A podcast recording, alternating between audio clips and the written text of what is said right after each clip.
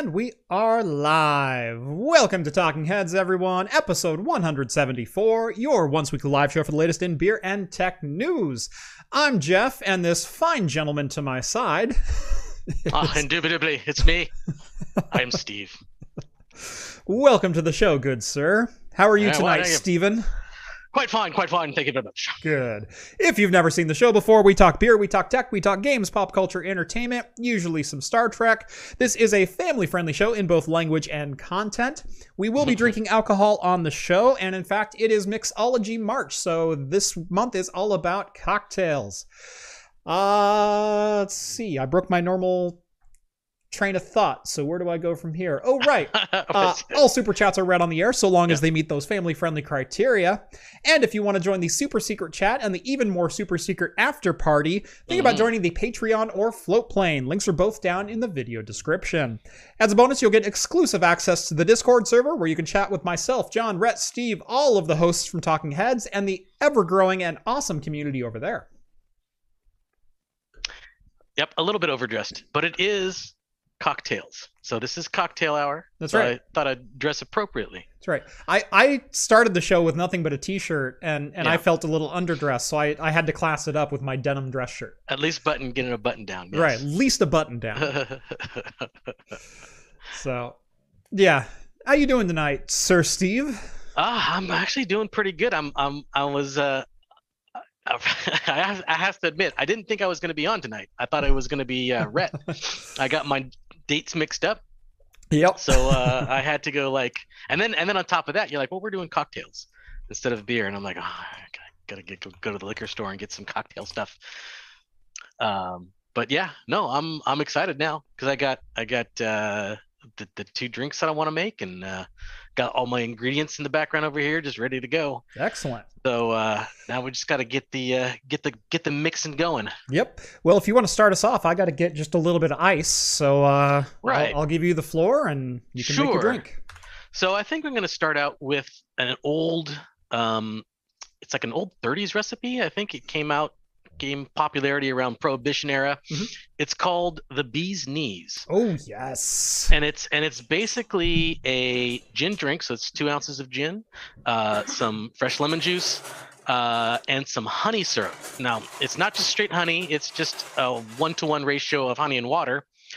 And then you're supposed to garnish with a lemon twist. I, I don't I don't have any fresh lemons down here in my office. I typically don't keep fresh lemons down in my office, so I'm just gonna uh, forego the uh, the lemon twist. But it does say that I'm supposed to all add it to a shaker and shake it up, and then just pour it into a, a glass. So I think that's what I'm gonna do. Nice. Um, it doesn't say what kind of glass, and I got my wife's fancy um, Um, martini glass you- here that I'm going to use. Bee's knees is usually a coupe, but I guess a martini Yes, glass will. I don't. I don't have a coupe glass. That's, Oh. that's true. Yeah, I don't have a coupe glass. But this is this. this no, this no Nick and. Nora's? Come on. No, I don't. My my glassware is actually uh, 90% shot glasses and pint glasses. yeah. Uh, that's that's basically it. I have some tumblers and I and I have some uh, snifters and stuff like that. But um, Yep. and and some martini glasses here. But yeah, not a Nick and Nora. I don't have a coupe glass. Ugh. Good, good. If somebody wants to give me a Christmas present, I'm I'm missing some glasses in my uh, repertoire of glasses. Yeah, I'm, I'm not a hundred percent, but uh, uh, I do have some coupes of sort. Mhm. They're not the true round bottom coupes. They're Right. more of a uh, thick stemmed, kind of halfway between a martini and a coupe. Um, Mhm, mhm. But I like them. They're they're fancy Right. enough. They look good on camera. Okay. They're comfortable to hold. They're pretty good. All right, so a bee's knees from Steve. A bee's knees is what I'm gonna do. All right. Uh, while you're getting that ready, I'm going to introduce mine. Uh, I am doing also a Prohibition era drink. I'm doing a Tom Collins. So, what we're going to do is I'm going to crack some ice, hopefully very carefully with my. Uh, hmm it's been in the freezer a while, so uh, I think we just might have to drop it in as a wedge. Hey, there we got a good crack. There you go. All right. So we got lar- one large bomb and then a, a cracked ice. All right. that was awesome. Trying to shake the ice down, and I shook it right out of the top of the glass. All right. Uh, oh, I forgot my gin. Shoot. Oh, you're gonna need that. So, yeah, mine requires gin too, and I'm I went with the um, New Amsterdam gin. Now, this is not exactly an expensive gin. Uh, not my favorite. I've had much better tasting gins, but for doing cocktails, this one is great. I've not had it fail on me yet. Makes great lime gimlets, make great gin and tonics. It's not that bad straight by itself either, and it's uh, I think well here in Oregon it's roughly about mm, 14 bucks or something like that per bottle. So it's not too bad as far as gins go. And then let's see, we need lemon juice. It's a good thing I have lemon juice here in these handy tandy bottles here that look like uh, urine samples. that is uh, Mm, quite the fresh lemon juice bottle. Mm, Yeah. yeah. It says, what does it say? Okay, three four ounce. Okay, that's probably going to be all right there. Can always add more if I want. Unlike Steve, I've got fresh lemons. I okay. Now to be fair, I just squeezed these. Did you just squeeze them? Okay. I just squeezed them like about 45 minutes ago. So Okay. it's still fairly fresh. All right. Well, I'm squeezing mine on camera, but but I'll, I'll give you the benefit of the doubt on that Yeah. one. I just know if I squeeze lemons here, it's just going to go all over my monitors and everything is going to get all lemony, Yeah. smelling fresh. Yeah. Yeah. Oh, it smells wonderful here in the office now. So we're gonna squeeze one full lemon into my Collins glass. Okay. There's half a one. Get the other half here. All right. It's time to shake. There we go. So yeah, Steve's drink you shake. Mine you just build straight in the glass. There's no shaking, no no nothing mm-hmm. to do. Well, I'm to wear a, a smoking jacket. I gotta, I gotta wear like a shaker. Or Yeah, something. you- you gotta shake it. I gotta shake it. Right. I gotta shake it. We're gonna do three quarter ounce of simple syrup. There we go.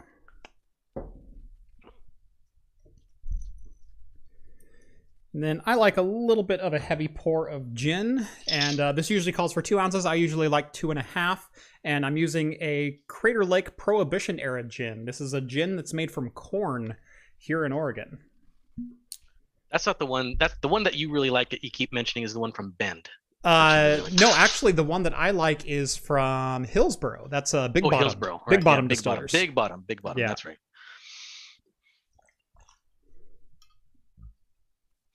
Man, I should have doubled mine too.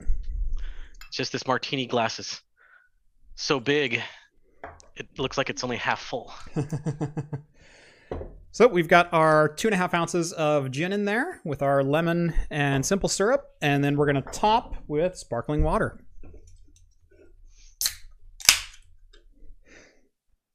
There we go.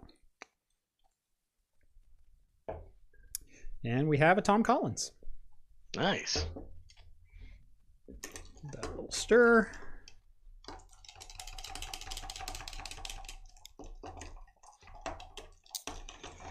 There we go. Mm-hmm. And of course, I've got to garnish it. And we're going to go all out for the garnish with both a cherry and a lemon wedge. Wow, going super fancy. Yeah. Somebody just came in late. Why is Steve dressed up like Hugh Hefner again? Because it's because it's cocktails. It's cocktails. We're doing cocktails. I like how he said month. again. Again, Because he knows you. yes, of course.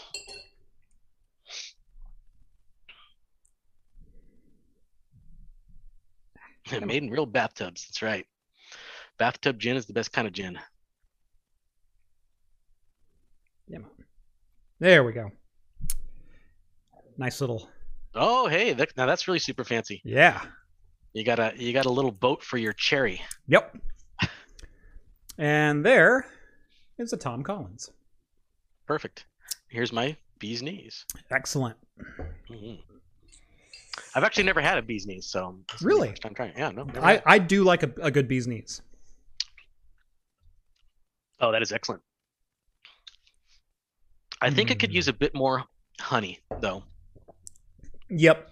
Yeah, bee's knees I usually like to make just a little bit sweeter than most of the Mhm. recipes call for. Mhm. And yeah, like quarter extra ounce of honey is all it needs. Yeah. So that's I'm gonna make another one of these eventually, and it's gonna make and it's gonna be more honey this Yeah. time around. Yep. So because I was hoping because I I like that nice honey flavor. I like that's why I like you get that nice honey flavor and things. Hey Jeff, the key light is looking a little bit dim this evening. Um actually I have the light brighter than normal, which is weird. Mhm. Um I know Steve's white background might be throwing you, but It could be. Yeah. on on my monitor the contrast looks perfect on my side. so I'm going to I'm to go with perfect. but, but who knows? All right.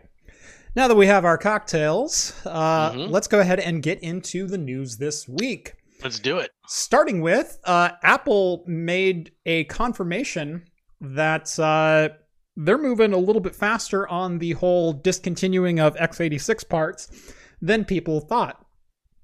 Uh, starting with the iMac Pro. Uh, once Apple's current supply of iMac Pros are gone, they are gone forever. Uh, you will be down to the uh, x86 Mac Mini, and I pretty sure those are pretty on, on a pretty short leash as well as far as lifespan. Uh, or the M1 Mac. Other than that, you have the standard iMac or the Mac Pro. Yeah. So, yeah. It's been a long. They've had the the iMac Pro has been a long, pretty long running model for them too. Mhm. It's been around since what, like 2005 or six, I would think. Uh, ye- uh, 2006 was the first Intel Mac. Yes, that's Um, what I meant. And yeah. and that was the the MacBook, the white MacBook. Mhm. Um, and uh, a couple months later, they introduced the iMac uh, and the Core Duo abomination that that CPU was. yeah. Before very quickly replacing it with the Core 2 Duo. Yeah. Um.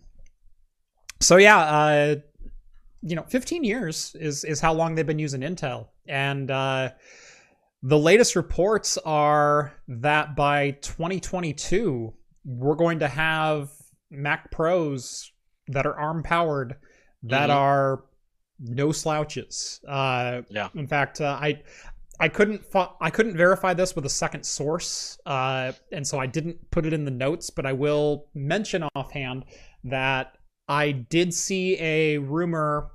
Um, I think it was yesterday that Mhm. in 2022 Apple is going to release a 30 uh, 24 a 32 and a 64 core high performance apple silicon mac mac pro Oh. um, so fully expandable and and when i say 64 core i don't mean like the big little architecture i mean Right. 64 high performance cores with Wow. probably like 12 low power cores or something like that um that machine is going to be a beast if if everything falls into place.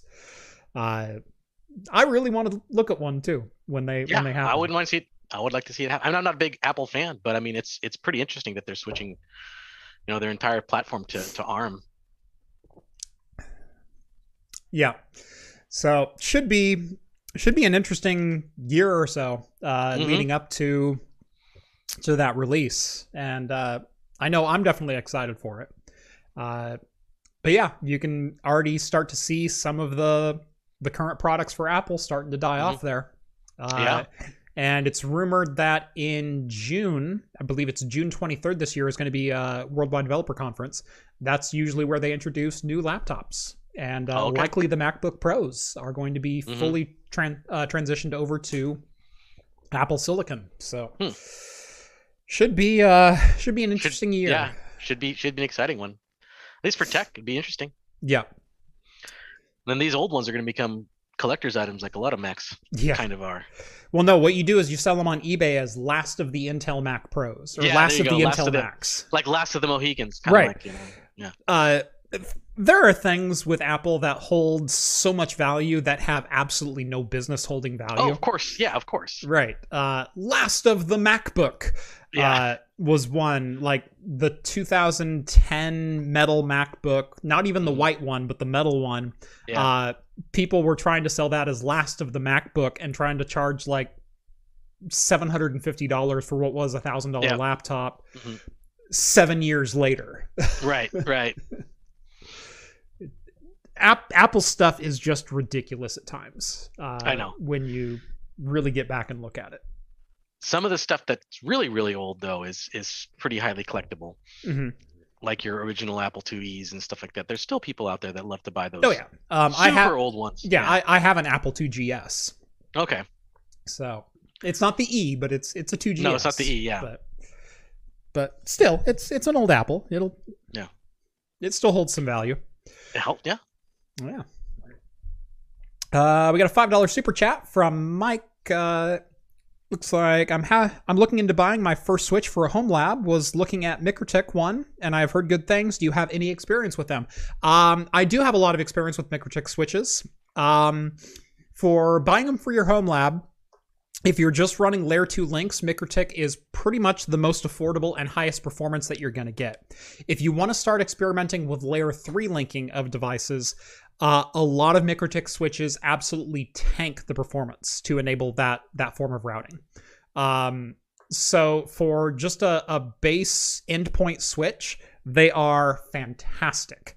Um, and at layer two, you can run line rate on pretty much every switch and every port that uh, that they produce. Uh, my current main backbone switch is a MikroTik CRS 326, I want to say. Uh, it's a 24 port PoE plus gigabit switch with two 10 gig or four 10 gig SFP plus ports on it. And that handles all of my my servers, all of my endpoint clients, my Wi-Fi, provides power, does everything else that I want it to. And it was like 300 bucks. so they're really fantastic. And in fact, I just Yeah. ordered another Switch that'll be here on Monday, I want to say, or no, tomorrow. That's right, tomorrow. Uh, Exciting. yeah, uh, I bought their 16 port 10 gig SFP plus switch Mhm. uh, to be my main data center switch. So all of my servers can run 10 gig that that have the capability. Plus, it'll distribute 10 gig to a couple other down downstream switches. So, yeah, uh, yes, I do stand by them, and they do work very very well. So Wonderful. Yeah. Oh yeah, you got the the the copper straw. Is it copper straw? Mhm. Yeah, that's right. yeah, because I actually have all the proper barware, Steve. Yeah. Uh, oh, that's right. I do have some copper cups. You know, the proper the proper copper cups for for you know Moscow mules and Yep. stuff like that. CRS 328. Thank you. Thank you, Wait, are you nobody. Are you are you saying this isn't proper? um, Come on. you look Look fancy at, AF. look at. This. That's what I'll I'd say. say, It's, it's, I'd say it's proper. it, it's hard to argue when you're that committed to it. I am committed. I mean, no, this is what I normally wear every day. Yeah, I dress down for these things typically. yeah. Th- this is just my walking around home clothes. Yeah, this is this is my this is my walking around smoking jacket. yes, indubitably. All right, moving around right along here. Uh, now, when the news first launched about uh, Nvidia would be nerfing cryptocurrency mining performance on their RTX cards, I went, "No, they won't." um, it's a false gesture, and it's can be easily bypassed, and everything else, and people are going to bypass it, and it's not going to do a darn bit of difference, other than if they start creating cryptocurrency cards that shorts the secondhand market for cards that we might ord- ordinarily be able to buy. Yeah, th- this whole thing was a farce. Anyway, shockingly enough, some Chinese cryptocurrency miners have already bypassed the NVIDIA uh, RTX 3060 hash rate limiter, delivering up to 50 mH. Uh, which, uh, if you're not in the know, which I'm not in the know, is a pretty good number. Uh, and as it turns out, NVIDIA only nerfed Ethereum mining. That's the only thing Yeah. they actually disabled or or cut in half. Right. And so most people went, well, we're not mining Ethereum right now, so Who cares? Who cares? Whatever. Yeah. uh but apparently some Chinese hackers got Ethereum to work too. so yeah. Um if you haven't seen the video, uh, I, I will try to drop a link on Twitter. I did share it on the Discord earlier. Uh, Andy from Over at eTechnics dropped a video earlier today that talked about pretty much every single reason why Why? everything is out of stock or overly expensive right now. hmm And it's a lot of things that we've talked about here, but he did Yep. a fantastic summarization video. And the summary is everything went wrong at the wrong time. Yeah. Uh, it's it's shipping, it's supplies shortages, it's raw material shortages, it's it's overpriced, it's tariffs in the US, it's Brexit issues, it's more paperwork for everyone. There's less people working in factories, there's less people working in shipping. There's an over demand for a lot of these items. There I mean, you go down the list and it's like, well, yeah, that's ripe for a situation exactly like we're in. Uh, and as things start to get back to normal, as more people get vaccinated, more people are able to go back to work on a regular basis, and you know things open up a little bit more. Uh, and that's both just people who are sitting at home right now, but also workers in factories and workers in in uh, uh, logistics chains. They're impacted by this too, and they're having to follow all the same guidelines that we are. And uh, yeah, uh, as that stuff starts to get a little bit more back to normal, like I said, as vaccines are rolled out and whatnot, things are going to be loosening up. Um, how quickly that happens, I don't know. Uh, Andy's uh, contacts were telling him July. I've heard uh, as early as July, and I've also heard as as late as like this is going to be into next year Mhm. uh, before things get back to normal because everything in general is not back to normal. Yeah. Um. So anyway, uh, if I will try to link that on Twitter, so if you're interested in watching that video, go uh, go give that a uh, a look. I'll probably retweet it out in the morning. Uh, in the meantime, you can just jump over to eTechnics uh, YouTube page and uh, check it out for yourself. Uh, and again, he did a fantastic write up and explanation of, in general, what's Yeah. going wrong. And Yeah. and the answer is it's a lot of everything. It's, yeah, a lot of things to get ironed out, and that's why the the date for normalcy is keeps getting pushed back and pushed back and Right. pushed back. Because I think originally we reported on this, I think earlier this year, and the prognosis back then was, oh, we'll see it March, April, get back to normal. Yeah. And obviously that didn't happen because we're here at March and there's just no sign of it slowing down at all. Mhm. And so now, like you said, we're we're looking at July now, maybe. And like you Mm-hmm. said, between July and sometime next year, that's a pretty big margin of error right there to be Right. predicting things. Right. I think it's going to happen between now and maybe five years from now. Uh, Yeah. I think I think I'll be pretty accurate there. Yeah, and and and that was speaking just to the graphics cards, but there's also short supplies for uh, Intel, for Nvidia, for AMD. TSMC is limiting production of of graphics cards, and that's who Nvidia and AMD both use. Is uh, or yeah, uh, is is TSMC, and uh, TSMC is making a lot of products for the auto industry right now, and they pay a lot better and there's a lot better margin on those parts. And so TSMC goes, "Well, sorry, they're outbidding you for for fab space right now." So that's an issue. Uh, there there's a shortage of cardboard to actually ship things in and and make products. There's a shortage of plastics. There's a shortage of metals. There's a shortage of raw silicon. There's, I mean, you go down the list Just and everything. Wrap it up in that is- Chinese newspaper. I don't care. Right. I got plenty of yellow tape got- around here. Yeah, I got my I got my uh, 3080 all wrapped up in Chinese newspapers. That's Yeah. fine. I don't care as long as it works. Yeah. Uh, so we got a couple new super chats that rolled in. Uh, Mike says, Oh. uh, just an FYI, that article was wrong. They corrected themselves. Gosh darn it. Oh Uh, man, that was quick. That it was, was, just a, posted it was today. a different algorithm they used, not Ethereum. Okay. So, Oh, okay. so they were mining another, another hash. Okay. okay. Um, awesome. Well, when I read it, it was Ethereum. so, that, that must have literally just updated like very recently. right. Yeah, yeah. Um, so yeah, but the the point, the fact of the matter is, it did jack all to hurt the mining craze. Right. Uh, and again, I, I kind of tied that into to what Andy said today is the mining is not the only problem. It's a problem. and and that's where a lot of people are trying to buy graphics cards, but Mhm. the miners are buying them before we even get a chance to. And Yeah. yeah. Uh, and then Novella Hub drops a $5 donation, and unfortunately, my windows are being stupid, so I can't quite read it. There we go. Uh, There oh. Novella Hub. Hi, Jeeves. uh, how do you remove a song in your head planted by Hops and Bruce? Uh, I would recommend a lobotomy.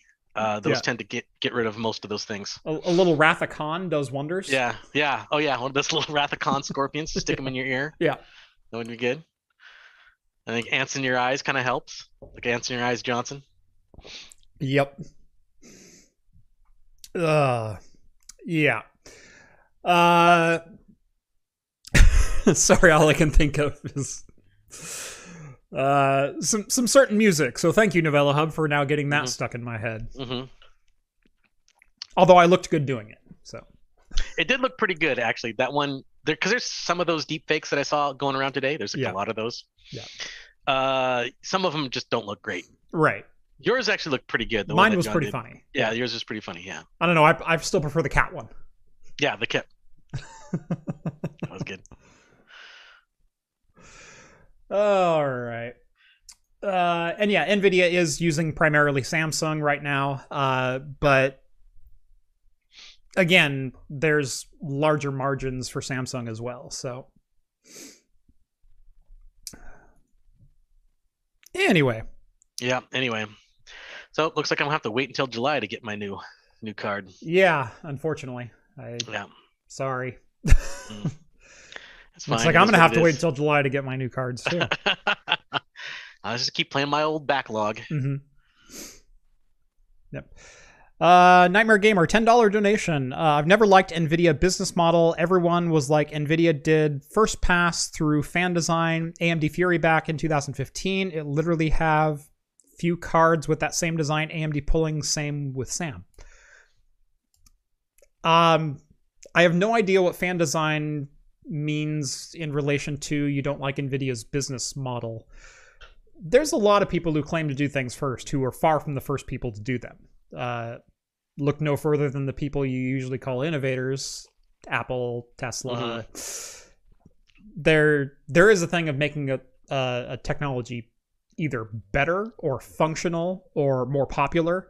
And sorry, but uh, while the Fury was a fast card, it had a litany of issues that kept it from being the best card and and it also ran hotter than hell even though it had a Mhm. pass-through design what nvidia has done is created a fast as hell card that also runs cooler than heck and is also for all intents and purposes silent inside of a pc so you might not like that nvidia said we were first but amd didn't exactly blow the barn doors off it when they did it. So Yeah. in my mind nvidia is the first one to do it right and as far as business model what business model they make products for people to buy Yep. That's that's what they do. yep all right uh march 15th i cannot wait until march 15th That's right. March 15th. it's gonna be a big day. It's going to be a very big day. Big day. Uh, so, AMD EPYC Milan, third gen EPYC Zen 3 EPYC cores are Mhm. finally coming. Uh, now, based on what we know of the Zen 3 chiplets, uh, we know that likely we're not going to see a core density increase. We're not going to go from 64 to 128 cores.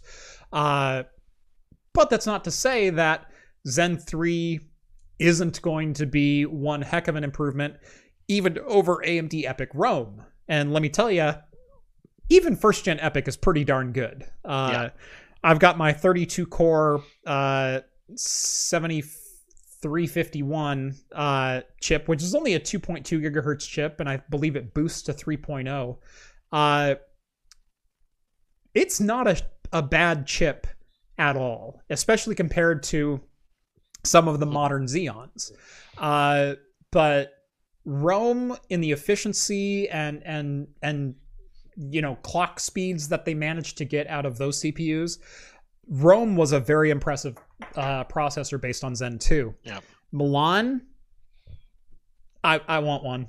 I, I don't know what I'd even do with it yet. Do with it. Yep. But yeah, But oh man, I want one. Yeah. I want one. Um, and uh, Brian says, "Oh, oh boy, more stuff you can't buy." Uh, Yep. Actually, with enterprise stuff, you often can get your hands on that. Uh, You'll be paying a pretty penny for it, but right, it comes probably with the able to- enterprise yeah. costs. yes, yeah. But uh, yeah, you often can get uh, get enterprise parts. Yeah.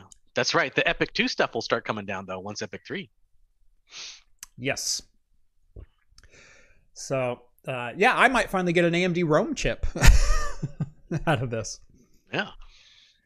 Yeah, but uh, no, I I desperately want one of these these Zen 3 Rome chips. And again, I don't even know what I would do with the dang thing. Uh, but we know if AMD EPYC Rome or uh, EPYC Milan is launching right now, that means Threadripper is not far behind on third gen. Yep. Uh, and I I think myself and a lot of others were a little bit disappointed that when they introduced Threadripper Pro, uh, that wasn't a third gen chip. It was just another second gen chip uh, Yeah. with a, a little bit better binning and a little bit better boost on it. Uh, in the 3995 WX. Yeah, we got the eight channels of memory, but it wasn't Zen 3 yet. And man, I want a Threadripper Zen 3. I don't need 32 cores. I don't need 64 cores, but I really, really want them.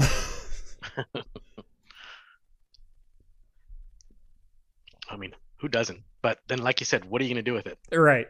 Uh, It's a little overkill for anything that I got used for. Render video really quick. I, I guess. I mean, I, I mean, I don't even render videos. I would have practically no use for this. I'd be like, hey, Jeff, you can come over and render videos over here. Right. Bring your whiskey. Right. You only want me for my whiskey. That's right. That's all I really want you for. uh, Andrew, five dollars super chat. Apple and Disney are the biggest thieves in the world when it comes to stolen ideas. Uh, well, yeah. And Yeah. I think Uh, I Microsoft, is. Mi- Microsoft is pretty guilty of some of that stuff too. I mean, they're they their first successful OS DOS is, was pretty much entirely ripped off. yeah, exactly. Yeah. Uh, yeah, the interface for Windows was ripped off as far as Yeah. the mouse and, and Oh, yeah. click interface and Yeah. yeah. Uh, again, there's doing it first, and then there's doing it first on a commercially viable way.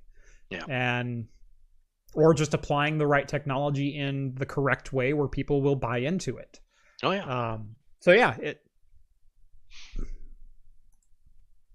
Uh, EPYC Rome for the wife's gaming rig and server. yeah. to be perfectly honest, I don't know that my wife even needs discrete graphics in these in this day and age. Um, she plays a lot of Minecraft. She plays a lot of uh, of some other simpler and older games. Uh, she she got into Planet Zoo recently, and so she's been been dabbling on that.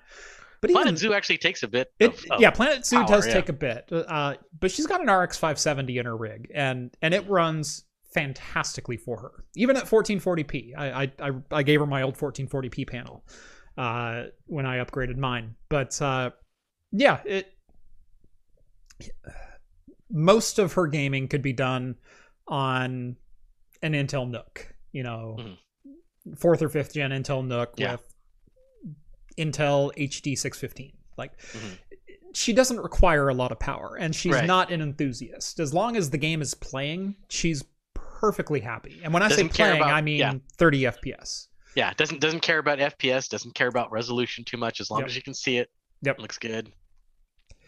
And again, I I I come from a generation where it's really hard for me to be an FPS grump or or elitist when it comes to things like that because I come from a generation where heck 17 frames per second was a perfectly playable frame rate Oh yeah. for a lot of early titles. Well, I remember. Yeah, I remember back in the day when people would like overclock their older systems, but they Mhm. were running at resolutions like 1024 by 768 you know stuff like that they they were not running at very high resolutions um but yeah this they're like oh you know if you get 60 if you get 60 fps back then you're like that's that's gonna be that's awesome Right. even though even though the monitors by default most of the time ran at what 90 hertz Uh, most of the time they ran default at 60 still. Uh, but uh, most CRTs had modes that would go 90 and even up to 120 hertz. yeah yeah Um, all the ones that i had were were at least 90 yeah, yeah. Yeah. Most of mine were 90 as well. Uh, Yeah. So I, I still wish I had some of my really, really nice CRTs. i know me too like I was so so amped to to make the migration over to to Uh-huh. LCDs. Me too. And Yeah. then only recently have they gotten to a state where I'm like, okay, I'm I'm really happy with them now. Yeah. Uh, but yeah, it was it's just they're so huge they're just monstrosities these big heavy boat anchors yeah. they're just like ah you know they're cool but man they take up so much space and American Cosworth sends a five dollar donation, and here I am because of Jeff with a 48 thread Hyve Zeus server that I don't even know what purpose I'm going to use other than for learning. Well, if you learn something, then is it really Hey. anything wasted? That's, No. that's that's what I would argue. you can you can wow your friends and maybe get the ladies bring them Yeah. back to your place show them your your server rack But I will say my server rack also has way more compute than I ever need in my home rack, but it also lets me diversify my content. It lets me experiment a little bit more and and in and of itself, it's there so I can learn and continue to enjoy the hobby. Yeah. Um, and and Im- improve my own skills. So uh yeah, it's uh it's not wasted if you use it for learning. Mhm. Uh, but yeah, uh, on Monday we should know just about everything there is to know, right at least as far as parts that are being released for EPYC Milan. yep and it's it's great for john because now you guys will have a lot to talk about as opposed to this week where we're like eh, what do we got Mhm. let's let's take 20 minutes making a couple cocktails Yeah, exactly. Yeah. Which, speaking of, we've only got 20 minutes left to, to finish I- if we want to have a second. So, I have been I have been sipping mine very slowly. Um, oh, that kind of reminds me. I, I should probably prep for my other my next one because this one requires some wine actually. uh, so so so Steve, uh, Mhm. Bree in chat chimed in and said, uh, Mhm. "Lady here, and I would be impressed." all right, There's one. I'll, yes. I'll show you. I'll show you my rack if you show me yours. Oh, come on. I'm talking computer racks. I Ah. wasn't talking about anything else. Uh, I wasn't being crude. I'm a I'm a gentleman. See how I, see how I dress? yeah. Yeah. Well, so did the Continental. no, please don't go. Stay and relax some more. Would you like some more champagne? Champagne. Champagne.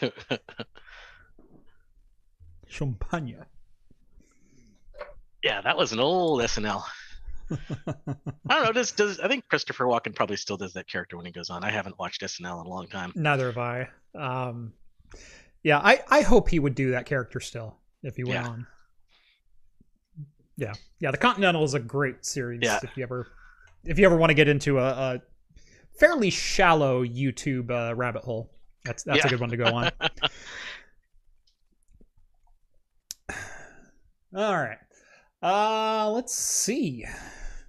What are you opening with a cork there? Uh, bottle of wine Oh, okay. because this next next cocktail requires a little bit of wine. So I'm gonna let it breathe a little bit. You know how you're supposed to let wine breathe when you first open it. Yep. I don't know if that really does anything. fancy. Yeah. No, you know, I I made dress. I made my my own infused liquor for a cocktail tonight, so Ah, well, see, you went one step further. that's right. Now you have to tell me what you infused, though. Ah, well, I made an infused whiskey. So, Oh, okay. oh yeah, okay, that sounds good. Yeah. I'll see. uh, if you noticed any websites were down today, there might be a very very good reason for that. And that's that a massive data center owned by OVH uh, in Strasbourg uh, went up in flames uh, early this morning. One of their buildings, uh, SG, SBG2, was completely destroyed, and the fire did reach two other buildings and at least partially damage those. Um, it looks at this point like the fire originated or uh, accelerated greatly because of a 20,000 kilovolt uh, power supply room or power power mains room. Mhm. So this could have been like a transformer explosion that that started this off, or a number of different different things. But what we know right now is no one was injured. Thankfully, uh, no no staff member. There were only three staff uh, on on facility right now, uh, and uh, and they all got out no problem, and no emergency response members were were injured in the blaze either. Uh, but it took multiple hours to get the blaze under control. And you can see from the pictures here early this morning, it was uh, quite quite the light show uh, as things were going up. Um, Nobody with marshmallows though, for some reason. right, right. I would be there with marshmallows. You you would be. Yeah. uh, but yeah. Uh, so uh, the entire facility, so that's eight full buildings of data center racks, are are down at the moment because the power has been taken out to the area and they will not be able to power back on until at least Monday is the time frame for that right now. Now there's been not a lot of word on uh remediation steps for people who have uh, colos or or are leasing space within these racks or host hosting services in these racks. Uh, they're they're still trying to go through a postmortem and then figure out where to go from there. Uh, but at the current time, it looks like Monday is the earliest that the rest of that site will come back up. And if you had data in there, I hope you had good backups. Which they probably could be relying on them for their backups as well. Right, right. Some some some places do that, but who knows? Yep.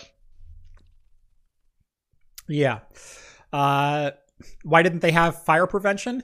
They may have had fire prevention, uh, but this was also a very large fire. And if it's a transformer explosion, how much fire suppression and if the. Let's just go on hypotheticals here because, again, we're assuming a transformer explosion at this point, and uh, we're assuming. I'm assuming that their fire suppression system failed. Uh, let's say a transformer blows and it knocks out the pressure for the water that's supplying your water suppression. It's not going to do a lot of good if there's no water getting through the pipe. So, uh, with fire suppression in data centers, you usually account for uh, the things that you can control. Uh, so, if there's a fire started in the data center, you can put out that fire. If there's an earthquake, you you you know brace all your all your racks and you have vibration dampening in the floor and you do this kind of thing if you lose power you have generators that back it up um, if there's an explosion and and make no bones about it a 20000 uh, kilovolt or a 20000 volt transformer exploding that's an explosion uh, that uh, will cause a lot of damage both impact and secondary burning um, and let's say it took out a main system. Uh, someone says halon or CO2. Again, we don't know if they had a fire suppression system, but I would imagine they did. And and again, I'm going on the assumption that it failed at least in this main building. It must So- have. I mean, boy. Yeah. So I don't know. It will be interesting to read, uh, and it will be interesting to read if uh, they were supposed to have one and didn't, or if they had one and it didn't go off. Uh, if something if something caused it to to not uh, not go. Uh, but uh, yeah, there's going to be a lot more information coming out in the coming days. So if you're interested in postmortem stuff, and I'm I'm definitely interested in stuff like this. They they probably had one, but it was being run by Windows 98. Boy, you're you're giving him a, giving him a benefit of the doubt right there. I've known HVAC systems that still run on Amigas. Yeah. Oh So- yeah. I actually I actually almost posted another article where there's somebody still making new Amiga boards. Yes, specifically for HVAC. Yeah, yeah. yeah, I Right. know it's crazy, right? It's like it's Amigas just will not die. hmm Man, I loved them. I loved them back then, but man, come on. Yeah. This is- um, This is over 20 years ago, guys. Yeah, no, uh, LGR did a, a great video recently on a um was it an Amiga? I think it was an Amiga. I'm pretty sure it was an Amiga. Mhm. Um, a, essentially a brand new Amiga board in a brand new chassis.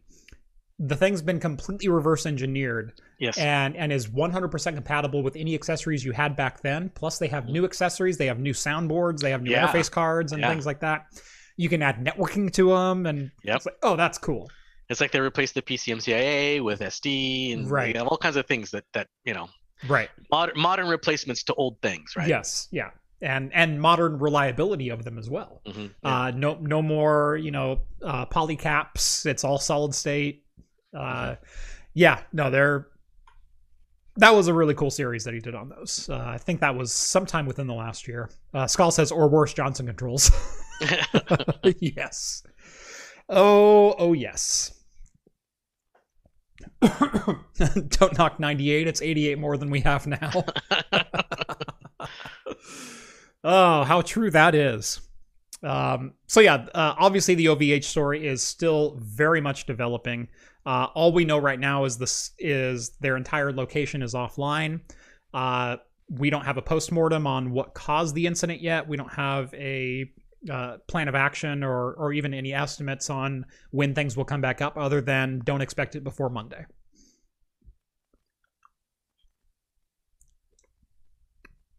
I love a good Tom Collins. oh yeah, Tom Collins are great. And this gin is fantastic. I've had that one before. Yeah. and it is good. I do like it. Yeah. Um, I don't like it as a straight gin. There's other gins that I prefer above that. Mhm. But in a mixer, this has everything that you want, and all those Yeah. flavors stay intact. Because there's a lot of gins that that you'll mix them, and and you're supposed to have a London dry gin, and it ends up Right. just like washing the whole thing away. Yeah. Um, or all you get is like a little bit of that pine needle on the back end. You lose all of the aromatics, all of the the Yes. other infusions of flavors Yes. this one stays together uh, Yeah. when you mix it. So it, it's not the best gin to just pour yourself a snifter of, Right. But it's a really good mixing gin. And, and I found a lot of gins that are like that too, and it really depends on the botanicals that they put in it. Because some of them are great straight by itself, Yeah. because of the interesting botanicals that they put in there. You know, it'll be like, I think I had one that was like grapefruit and dill, and and junipers. It was like very interesting combo, and just drinking it, sipping it by itself was was phenomenal. But I couldn't mix it with anything. Yeah. Just because those flavors were just there's nothing that would go with it. Um. So yeah, who knows? Oh, yep, there it is. The the Hackaday article. That's the exact one I was talking about.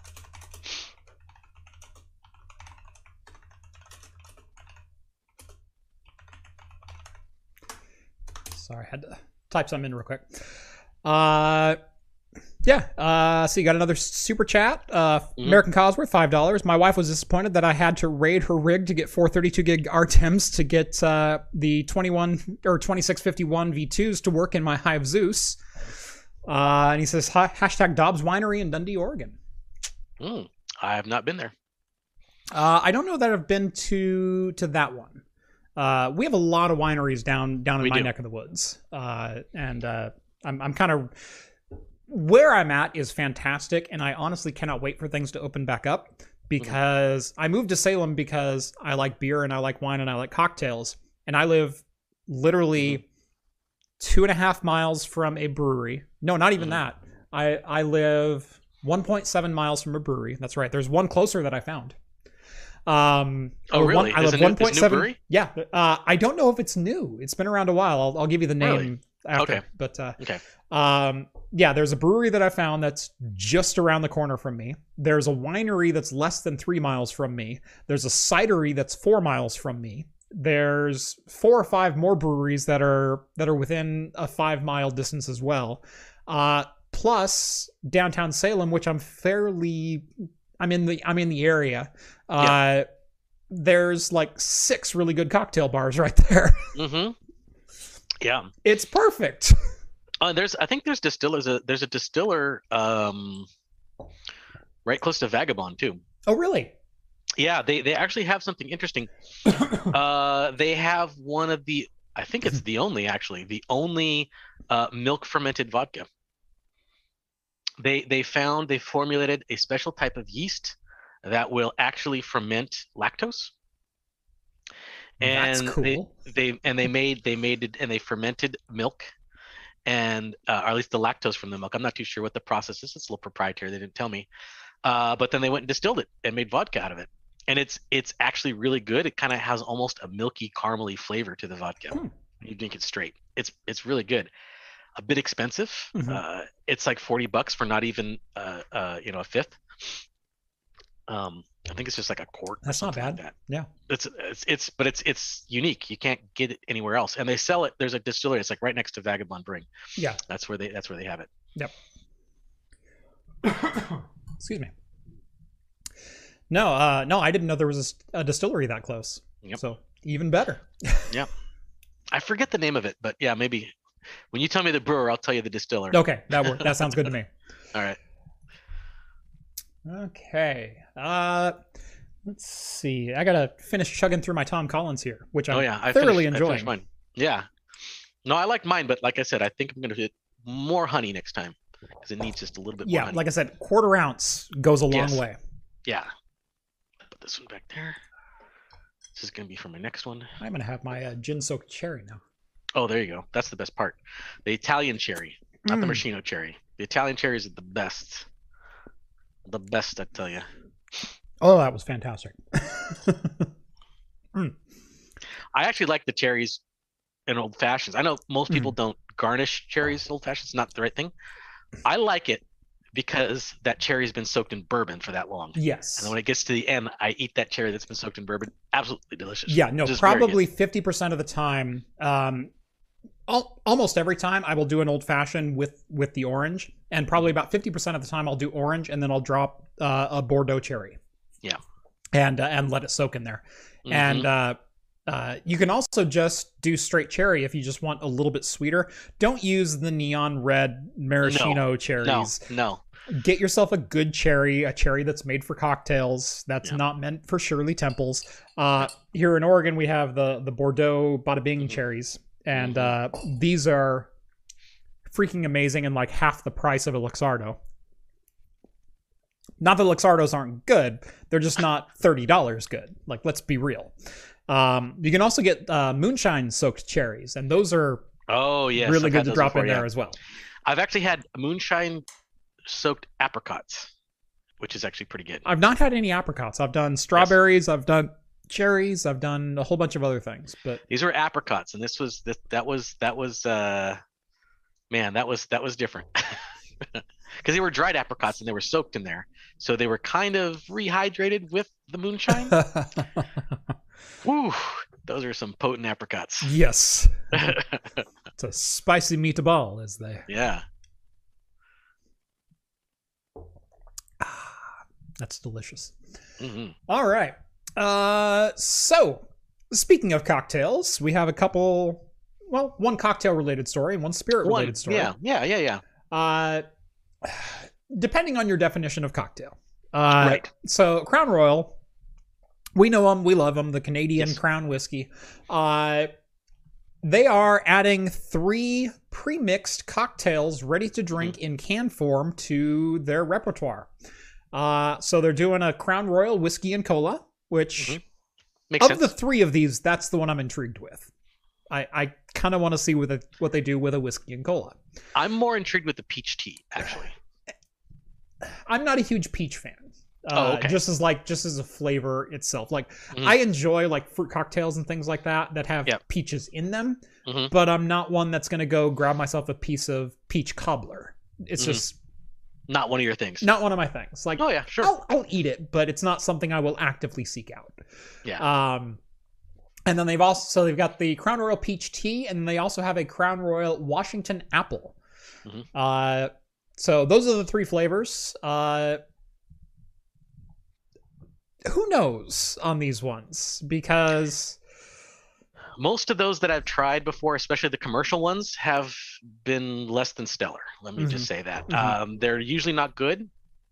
Not to say that canned cocktails can't be good, because I have had some more, I would say, artisan style canned cocktails that are like, I don't know where they're made, but uh, my local liquor store had some, and they were about, mm, you know five bucks a can, but they were actually legitimately delicious. They had uh, really good ingredients in there, some interesting ingredients, and it tasted like a fancy cocktail. Yeah. And those can be good. This uh, I, I don't know about. We'll see. Yeah, whiskey and tea is fantastic. In fact, the reason why I'm interested in the Crown Royal peach tea is because Crown Royal actually makes a peach whiskey, Yes. and and it's I, I don't know how prevalent it is in everybody else's area, but we get it here every once in a while, Mhm.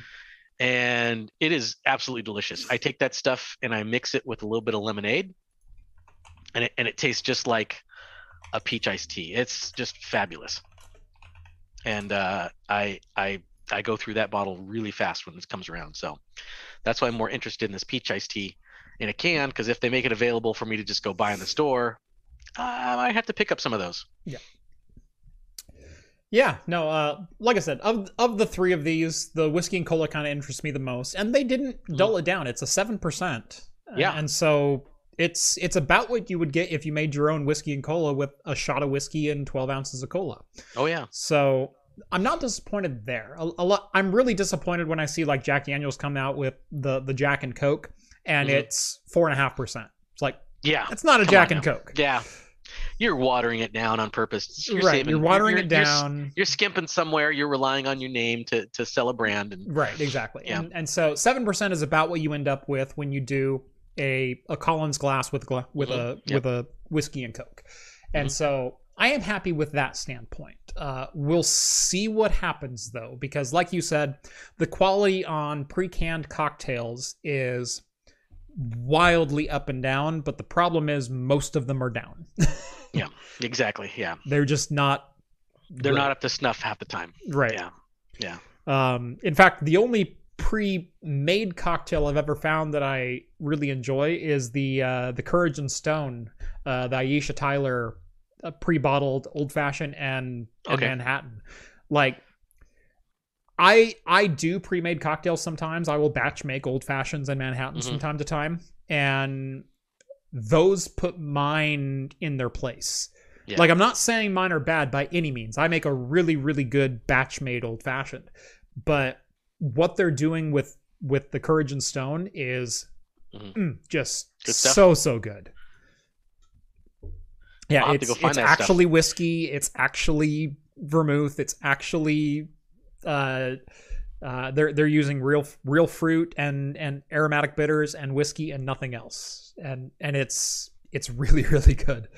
Now is, it's is, is it's- Aisha Tyler stirring it with her arm, which is just like, I don't know what she's doing, but she Ah. needs to keep doing. it. eh, yeah, Yeah. that's good. Yeah. Let's go. I'd buy that right away. exactly. Um, yeah, no, it it's fantastic, and uh, it's also it's a little expensive. It's twenty dollars for a two hundred mil. Well, that's the thing is like when you start using real ingredients and stuff like that, Price goes it's up. Gonna be the price goes up. Yeah. That that's why a lot of these you know branded uh, cocktails and stuff like that, in order to make it on the store shelves and be competitive, they have to cut somewhere, and it's usually quality of ingredients and and you know amount of alcohol and stuff like that, and then they rely on name brand recognition Yeah. to get it going out the door. Uh, I do want to point out, uh, not to not to bring the show into a weird direction or anything, but uh, Stephen points out, uh, stopped drinking more than ten years ago. Matter of fact, meeting my uh, uh, my sponsor again tomorrow. Uh, good on you. That's Yeah. awesome. That's good. Yeah. Um, one thing that I like to celebrate here is not not necessarily just I drink alcohol all the time. It's Right. responsible drinking, and it's Of course. Uh, it's it's. I I hate to say do it the right way, but what you see on camera is about the extent that I drink. Uh, and what you see on camera is me drinking one cocktail or one beer over the course of two to three hours of shooting a video. yes. Like that stuff takes time, and that's my drink for the day. And when you're when you're watching on YouTube, you see you consume a whole beer within 15 minutes, right, and that does give a certain kind of skewed perspective of what's going on. But you're right; it's not uh, right, you're not chugging these things down every day. Right, exactly. And I know I know you don't because like I go over there months later, you still have the same bottle of, of, of whiskey still sitting there. I do. Take a little sip of it, you know, Yeah. once in a while. Yeah. I, I, I, the reason I started this channel and and focused it around beer and spirits and whatnot is not because I need an excuse to drink. It's I enjoy the craft of it. I, Yeah. I enjoy the process and and and the artistry behind it. Um, Mhm. And everyone has their own opinion on alcohol, and everyone has their own journey when it comes to alcohol. Oh, Some, yeah. some people are vehemently against it, and I understand that. Some Yep. people can't control it, and I understand that. Yeah. And what I'm trying to demonstrate here in in my channel is what I consider a proper way to be an enthusiast about something without going overboard, without you know all of the negatives that come with it. About dressing up in silly costumes. Yeah, exactly. Don't any of Um, that. But uh, but no, Steven, that is freaking awesome, man. Yeah. I I love hearing stories like that. So uh, of someone that that is getting control over it. Uh, it- you know, if you had a problem and you now have control of, of your life again, Yeah. that's awesome. And, and I- and I and I hope you never feel pressure from the chats or anything like that to to do that because there's nothing worse than Right. you know being pressured by some place or some Right. place that that you know where you just want to like relax and have fun and then you Mhm. feel this pressure to drink that's that's not our intention yeah, at all uh, I I had a friend. Uh, I'm not going to name any names, but I have a friend who um was was kind of distant from my circle of friends for a number of years, and then kind of came back and. uh and he started showing up at functions again and usually at at our like large functions at our super bowl party and our new year's party and whatnot i bartend and and everyone has a couple of cocktails and kind of loosens Mhm. up and i make you know proper cocktails and i do the full the full barman attire and everything else and it's a lot of fun. Well he showed up one year and and i offered him a drink and he goes oh oh no thank you i'm good. I said oh cool you know just let me know. Yeah. and uh and whatnot and i asked him the next uh at the next event and he goes no no no i'm fine. And uh i realized there's a reason he was saying no and and that's because he's he's got his chip. And and i felt terrible even just by asking him. Yeah. uh and uh and and i actually went and apologized to him and i said man that's number one good for you. And Mhm. and i hope you never ever feel pressure from me even though this is something that i enjoy and my family enjoys and you know we do Yeah. this kind of thing. You're more than welcome to be there. You will never ever hear it from me again. So uh yeah. Be responsible but don't pressure anyone else into drinking either if it's not their thing. So Yep. yeah there we go. Awkward transition but now it's time to make Okay, another cocktail. psa is done. Yes. All right. So this this next one that I'm going to make is uh, a twist on the traditional uh, whiskey sour. okay. It's called a New York sour, where it's basically a whiskey sour, Yeah. but you top it off with some red wine. nice So that's why I have the wine out, and uh, that's why I have more. I, I'm going to do lemon and lime for my sour mix okay because I find it gives it a more complex flavor, a more Mhm. outgoing citrus flavor. And this, I think this one also calls to be shaken. So I'm gonna take my shaker out yeah again. yeah Yes. New, a new york sour is shaken Yes. Uh, what's funny is you're going with the New York sour. I usually go with a Boston sour because that's the- my my preference. Is Now I I almost did uh because the Boston sour has the egg with the the foam egg on top. Yeah, yeah. yeah, yeah, So I almost went with the Ramos Fizz yeah, oh, because the it also has a, a oh that stuff. Yeah, I've had that before. Fizz, the yeah, that's fantastic. fantastic. I just didn't want to bring a raw egg down here. Mhm. I just I don't want um, if I, yeah, yeah, just I just uh, actually in the video that I'm shooting first thing tomorrow morning, uh, I'm making a Boston sour. Actually, Oh, no, nice. sorry, I'm making an amaretto sour. amaretto sour. Yeah. I, I like amaretto sours too. uh, Yeah. as well. Yeah, but uh, but no, that's funny. So yeah, uh, off you go, and I'm gonna go grab some ice for myself. And Okay. uh, All right, here's this thing rolling. do some lime juice there, out of my out of my urine samples here, my urine sample containers. Perfect, perfect containers for storing lemon juice.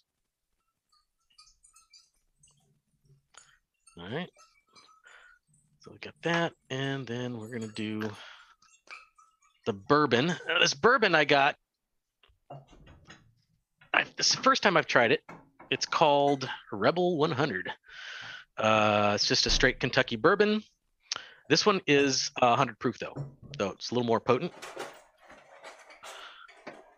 And I tasted a little bit before I came on, and it's pretty good. It's uh, a little a little smooth, a little sweet. Definitely a, a bourbony bourbon.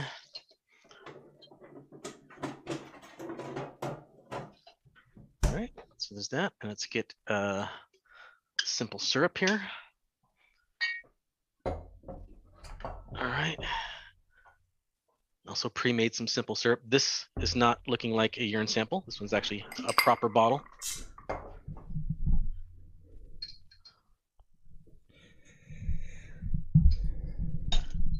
All right. You ready to shake? I am ready to shake. Perfect. Great timing. So I am making uh, an interesting drink, and I don't remember it. It it has a regular name, and the name is just a cold brew whiskey coffee. Um, that is normally done with an ounce and a half of whiskey, one ounce of coffee, and one ounce of heavy cream.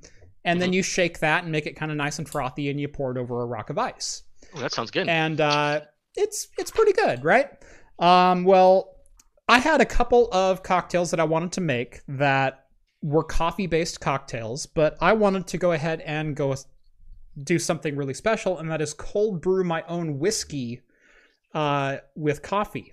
So this is whiskey that spent 36 hours being cold brewed oh, that sounds wonderful. with a dark roast coffee. And oh my god, the smell on this is black coffee. And Mm. it's amazing. oh Um, wow, I made myself an old fashioned with this the other night to try it out. Mhm. Oh man. Oh, it's beautiful. Good. Um, you know, I I had this one. Uh, a friend of mine had gotten this whiskey, and I'd never seen it before. It's got a monkey on it, and it's a banana flavored whiskey, Huh. which I'd never seen that before. But he mixed that with some coffee kraken. So he took the coffee oh yeah. kraken, Oh, the coffee kraken is so good. the coffee kraken mixed with this banana whiskey. Oh, it was amazing. It was like just this banana-y, coffee cakey, almost like dessert type drink. It was Yep. really, really good. But I, I have yet to find where he got that monkey whiskey. Oh, All right. man. So, like I said, this is uh, not just a cold brew whiskey drink. Um, and like I said, that's the best name that I could find for it.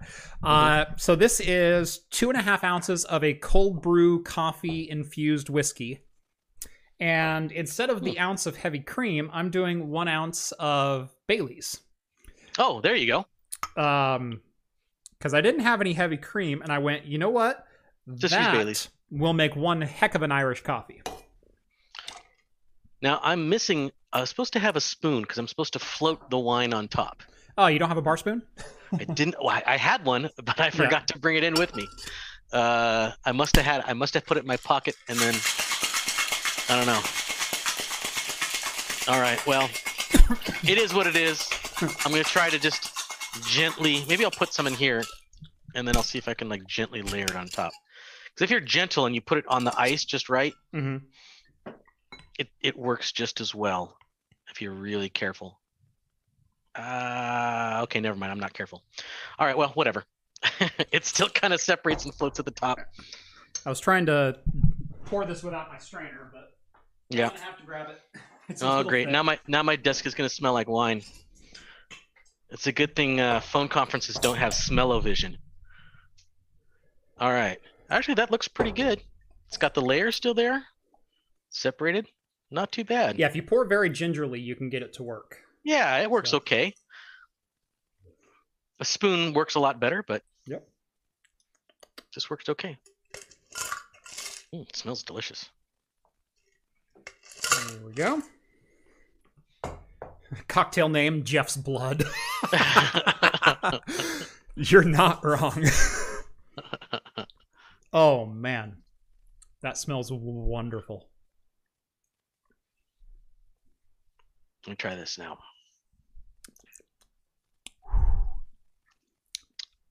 Oh wow.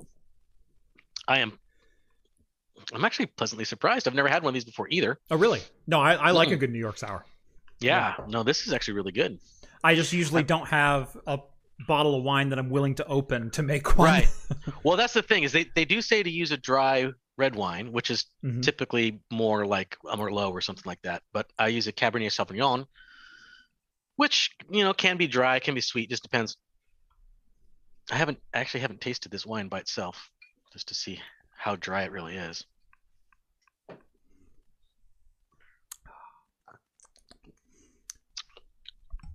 Yeah, not a bad wine by itself. I, I will say, even with the addition of the Baileys, Yep. this needs a Very little good. bit of sugar. Really, Yeah, um, it's too too much coffee. You it's think, that or- much coffee. Wow. Um, and I so what I did is I have a cold brew maker that is just Mm-hmm. a giant filter that you put coarse ground coffee beans in, Mhm. and you're supposed to just put Oh, water in it and then brew your coffee. But then Mhm. you're supposed to thin it out because Mhm. what you end up with is some really, really, you know, intense. thick, intense black coffee. Yeah. Mhm. Um, so I took six ounces of bourbon and I I infused it with uh, I just used Seagram Seven because I'd never done this Mhm. before, so I wanted to try it out and Mhm. didn't want to waste you know forty dollars in whiskey. Uh, so I took six ounces of Seagram Seven and infused it and uh, let it steep for thirty six hours. Took it out, strained it out, uh, put it into a pint or into a bottle. And then I thinned it out with another 12 ounces. So this made 18 ounces of whiskey. Um, and uh, it's still too coffee. Wow, it's still too much coffee. yeah, this is just black iced coffee. That's all well, you can is. you can throw some simple simple syrup in there, kind of stir it in if you really need to Mhm. kind of get some sweetness in there. Yeah, I think I might. Um, now I I drink pretty much when I drink coffee, it's black or with Black, like so you're a half ounce anyway. cream. Yeah, yeah. yeah. Um, but uh, what I will say is, I had myself all psyched up to have like this nice Irish coffee kind of flavor, Mhm. and it's Mhm. not sweet enough to be that. Mhm. so, yeah, I, I think I'm gonna dash it with uh, maybe a little half ounce of Some simple syrup. yeah. Actually, you know what would be really good in that? Probably even be better is the honey syrup. I don't know if you have any honey syrup, I don't have any honey syrup. but honey and coffee, I think is is excellent. Like one of my favorite lattes is just uh, That was perfect. milk, milk, honey, and cinnamon. half ounce, Mhm. smoothed it right. out. Smooth it right out. Yeah. Yep. It, it just needed that little extra sweetness to it. Mhm. Um, oh man, this will I'm gonna wake you have up to in the try that. morning. I'm gonna have to try you up in that. the morning. Just some some cold brew whiskey. Mm-hmm. And you say you tried it initially with some Seagram Seven, and it turned out pretty good, huh? Yeah, this is just Seagram Seven. That's all it is. Oh. Um, well, Seagram Seven isn't isn't too expensive, so No, it's not. Um, yeah, I usually buy a handle of Seagram Seven Yeah, at no, a my time wife just to have it around. my wife will make like this uh, cinnamon vodka stuff Mhm. that she uses, and she puts um like cayenne pepper in there too, so it kind of has a, a bit of heat to it as well. It's really really good, but she does that kind of uh, uh, steeping or whatever, Yeah. not, not cold brew, but just lets it sit in there, tincture or whatever, Mhm. and that's pretty good. Um, but I think that's the extent of what I've done. I've tried making my own gin once before. Because that's just vodka, and then you get the botanicals and steep the botanicals in there, and then hey, Mhm. you got gin, right? So Yep. Yeah, that's all gin is. Is yeah, what's funny is there there's so much um there's so much bickering about what spirits I like or this spirit does this to me or the, you know I, like I can drink as much whiskey as I want but man I can't touch tequila or I can't touch Right, vodka. yeah. Do you realize outside of rum it's 100% the same process? yes, I know. It pretty much is.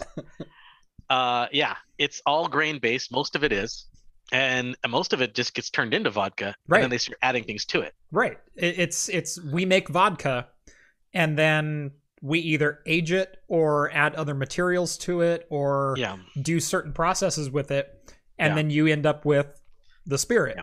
yeah. Most most of your liqueurs and everything like that are all vodka based. Yep.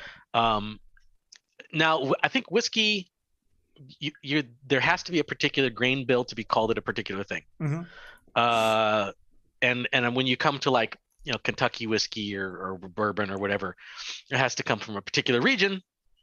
Otherwise, you can't call it that. Right. Um, but but other than that, yeah, you're absolutely right. It's all mostly just highly distilled grain alcohol. Yep. Yeah. Yeah for for uh yeah for whiskey it, it in the americas it's if it's more than 51% corn it's bourbon. If it's more than 51% uh, rye then it's a rye whiskey. Uh, and then if it's a mix of the three but nothing above 50% so wheat barley rye uh, then it's just an american whiskey right. Um, and uh, then you have over in Ireland, there's different rules for it for for what they consider you know different whiskeys. Mhm. Uh, there's different rules in Scotland. There's different rules everywhere else.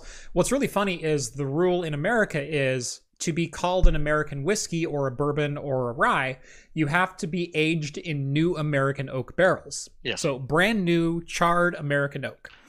Um, But they don't say how long. Right. They don't say how long. Yeah. It just has to be aged. Uh, most whiskeys that that you buy are aged between 12, 12 months, 12 and 36 months. So one to three years. Um, that's Jack Daniels, that's Jim Beam, that's, you know, all of the main buy off the shelf whiskeys. Yep. Uh, that don't have an age statement are one to three years.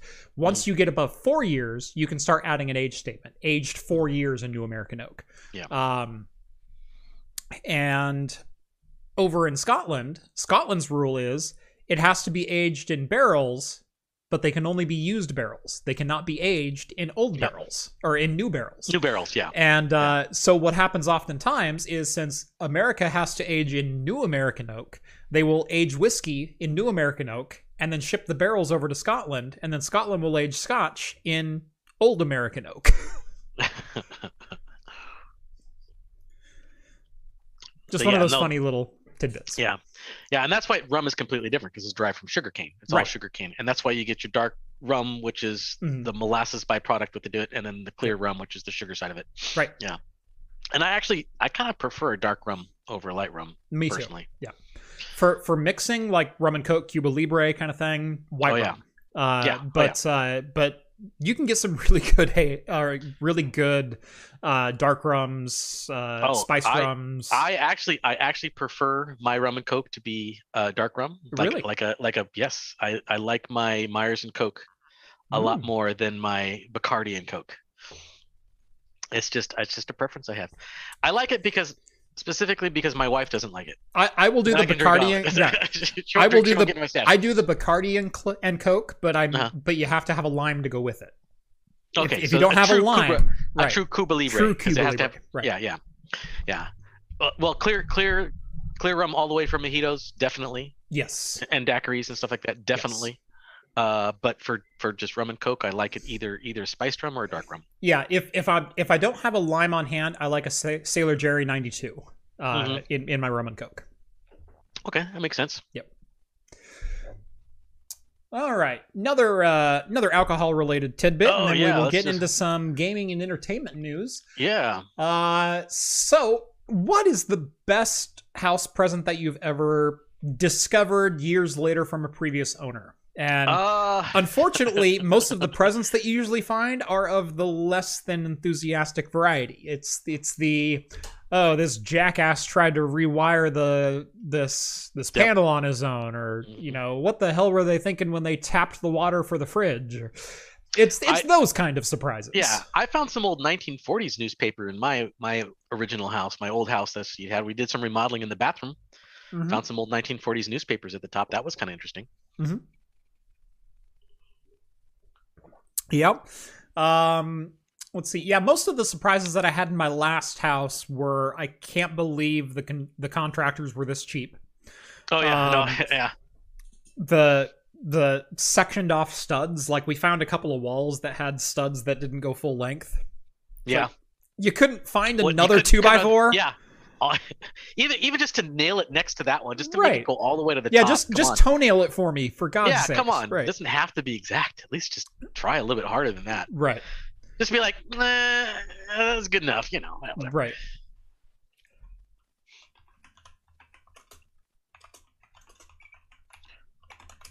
someone asked, "What is the age statement on Seagram Seven?" Uh, there is no age statement on C on the base Seagram Seven. There it there are variants of Seagram Seven that Yes. that do have age statements. There's a Seagram 7 8 and I think a Seagram 7 12. Um, but yeah, base Seagram 7, it's likely 12 to 18 months. It's it's not Yeah. it's not the most intense of aging processes. No. It doesn't doesn't have a very big oaky or Right. profile like that at all. Right. The reason I like Seagram 7 in a lot of like cocktails that I will have, it's my house whiskey.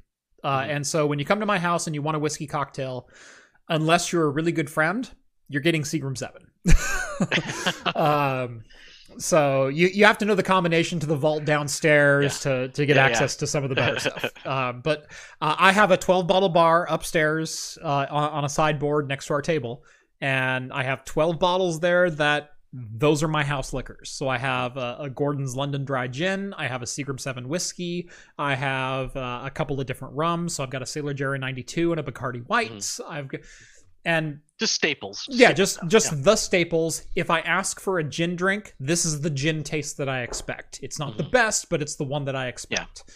And and that's how I go through my 12 bottle bar selection. And uh, I will be doing a video of that for premium members on the content. So if you want to uh, check those out, hit up the Floatplane or Patreon and look at the premium membership. I believe it's four or five dollars depending on which platform you get on, and uh, gets you usually access to one or two additional videos per month Mhm. and I can be a little bit looser on those videos. So it's kind of fun because it's flow plane. Yeah. because it's Floatplane, right? Yeah. Um. Anyway, so so Steve, you, you said you found some 1940s newspapers. I found Yeah. some some studs that weren't full length. Uh, you certainly didn't find a a bottle of scotch, Not at all. right? So one gentleman was renovating his kitchen and found a note left by the previous owner 20 years earlier when they originally bought the house underneath one of their kitchen cabinets. Uh, so now it wasn't the best scotch that they found, but it was a Yep. note that was just like written in Sharpie on on the on the floorboard, and uh, it said uh, the message reads: Jack and May lived here, three do- three kids and a dog. Kitchen done up during April and May 2001. All the best. Have a drink on us. And tied to the floorboard. Um, see, can I do this without sound? Yeah, there we go. Uh, tied to the floorboard under this cabinet was a screw with a zip tie and a little uh, a little shot bottle. I think they were probably hoping that somebody wouldn't remodel it for a lot longer, like it maybe 50 years. or Right, like that. exactly. Yeah. I mean, it's just a little a little taster, you know, little Mhm. three ounce bottle. So you know, one for you and one for your wife, Right. kind of thing. Yeah. Yeah. Uh, uh, but uh, it was a little bottle of Glenkinchie, and I've never had Glenkinchie, but I Neither I. assume it's a decent Scotch. Uh, yeah. But This, yeah, this was in Scotland, so I mean, you're, you're getting it straight from the source. It- right, exactly. But how uh, how often do you you know knock out a cabinet and go, oh, there's a bottle of There's Scotch a bottle of in scotch in there. Yeah. I did have. Okay, so I have I have two things. One, I have a friend who uh, recently moved into a farmhouse. Uh, Mhm. um, it was an old dilap. It was an old rundown. That the the previous owners were old, and I think they either had passed away or or maybe moved into a retirement home. Mhm. Uh, but anyway, it was in disrepair. So he he takes it up because he's always wanted land, uh, and so he goes out there and he finds this old outbuilding, this shed that's kind of been sitting out there, and he goes out there and he's got all this, tons of this homemade wine, like just tons of it. Mhm. And so he's he's uh, he doesn't drink, and so he's he calls me up and he's like, "Hey, Steve, come on over. I, want to show you all this all this stuff. You tell me if it's any good or not, because I Mhm. don't I don't know anything about it." And I go out there and 90% of it looked really bad, and and you can tell that the guy probably cared at the beginning because he had some really nice old bottles with labels on it and everything Yeah. like that. And then you start going down the line, and pretty soon it was just two liters Yeah, or or, or an old Sunny D bottle with the, the cap screwed back on it. And like those are those are crap, but you don't Hmm. Those are Pruno. those. Those are Yeah. yeah. you don't want those. You're gonna die. but but the older ones, they they were fine. They looked good. They had seals on the bottles and everything, and Oh, they nice. were wine, nice fancy bottles Mhm. labeled like from 80, 81. Uh-huh. I'm like, okay, I'll I'll take I'll take a couple bottles. I don't know what it's what it is. I haven't opened it yet, but I I ha- maybe someday once we have some people over and we're brave enough, we'll we'll open it up and see. You know what? N- next time I come over, let's open that bottle. Sure, let's do it. I, We'll I, see how it is. if if it's terrible, I have a Mother of All Storms in my fridge. I have a Mother of All Storms too. You got one. Okay, good. I do. I did get one. Uh, but I'll tell you uh, what. You open your wine, I will open the Mother of All Storms, and we'll have them both. Perfect. All right. But the oldest, the oldest liquor I ever drank, uh, and and you can tell me yours after this. I helped a, a co- coworker out with a Mhm. computer problem many years ago, and uh, you know, once once I was done with it, she was we were talking again about drinks and stuff like that, and she's like, "Well, my father, uh, uh, no, this was her grandfather. It was her grandfather. Mhm. her grandfather was in France during World War II. And right when he was about to be shipped back, because the war had ended, he had bought a couple bottles of scotch from in France Mhm. and took them back with him. And he, like, almost never drank it. And she says it's been passed down Uh-huh. and I still have a I still have the bottle. Would you like some? And I'm like, do I want some scotch from World War II? From from 1938. Yes. Yes. I want some scotch yes, from 1932. Yes, I want some scotch. Yes. so I had some, and it was actually really good. I mean, it wasn't it wasn't intense at all. It, I think some of the flavors have obviously gone down and stuff like Mm-hmm. that, but it was actually really good. I, I wasn't I didn't recognize the the, the name. Uh, I, in fact, I can't remember what the name was because it was French. Um, but uh, uh, it was really good. Uh, Emma, s- It's like H. Scott. that's not what it says. Hmm. There's an R in there. Oh, Scrot. Oh yeah. like we shouldn't say that in chat. Screw it. I'll Yeah. say it on the air. yeah. Yeah. because it made me laugh. Yeah. Um, oldest bottle that I've had was actually only about three or four years ago. Um, was a friend of mine who had bought a bottle of 40 year scotch in Mhm. 2009. And uh, I had a little snifter out of that. Mhm. And it was really, really good. Yeah. I don't know that it was worth the four or five. I don't. I don't even remember what Scotch it was, but it was a forty-year Scotch.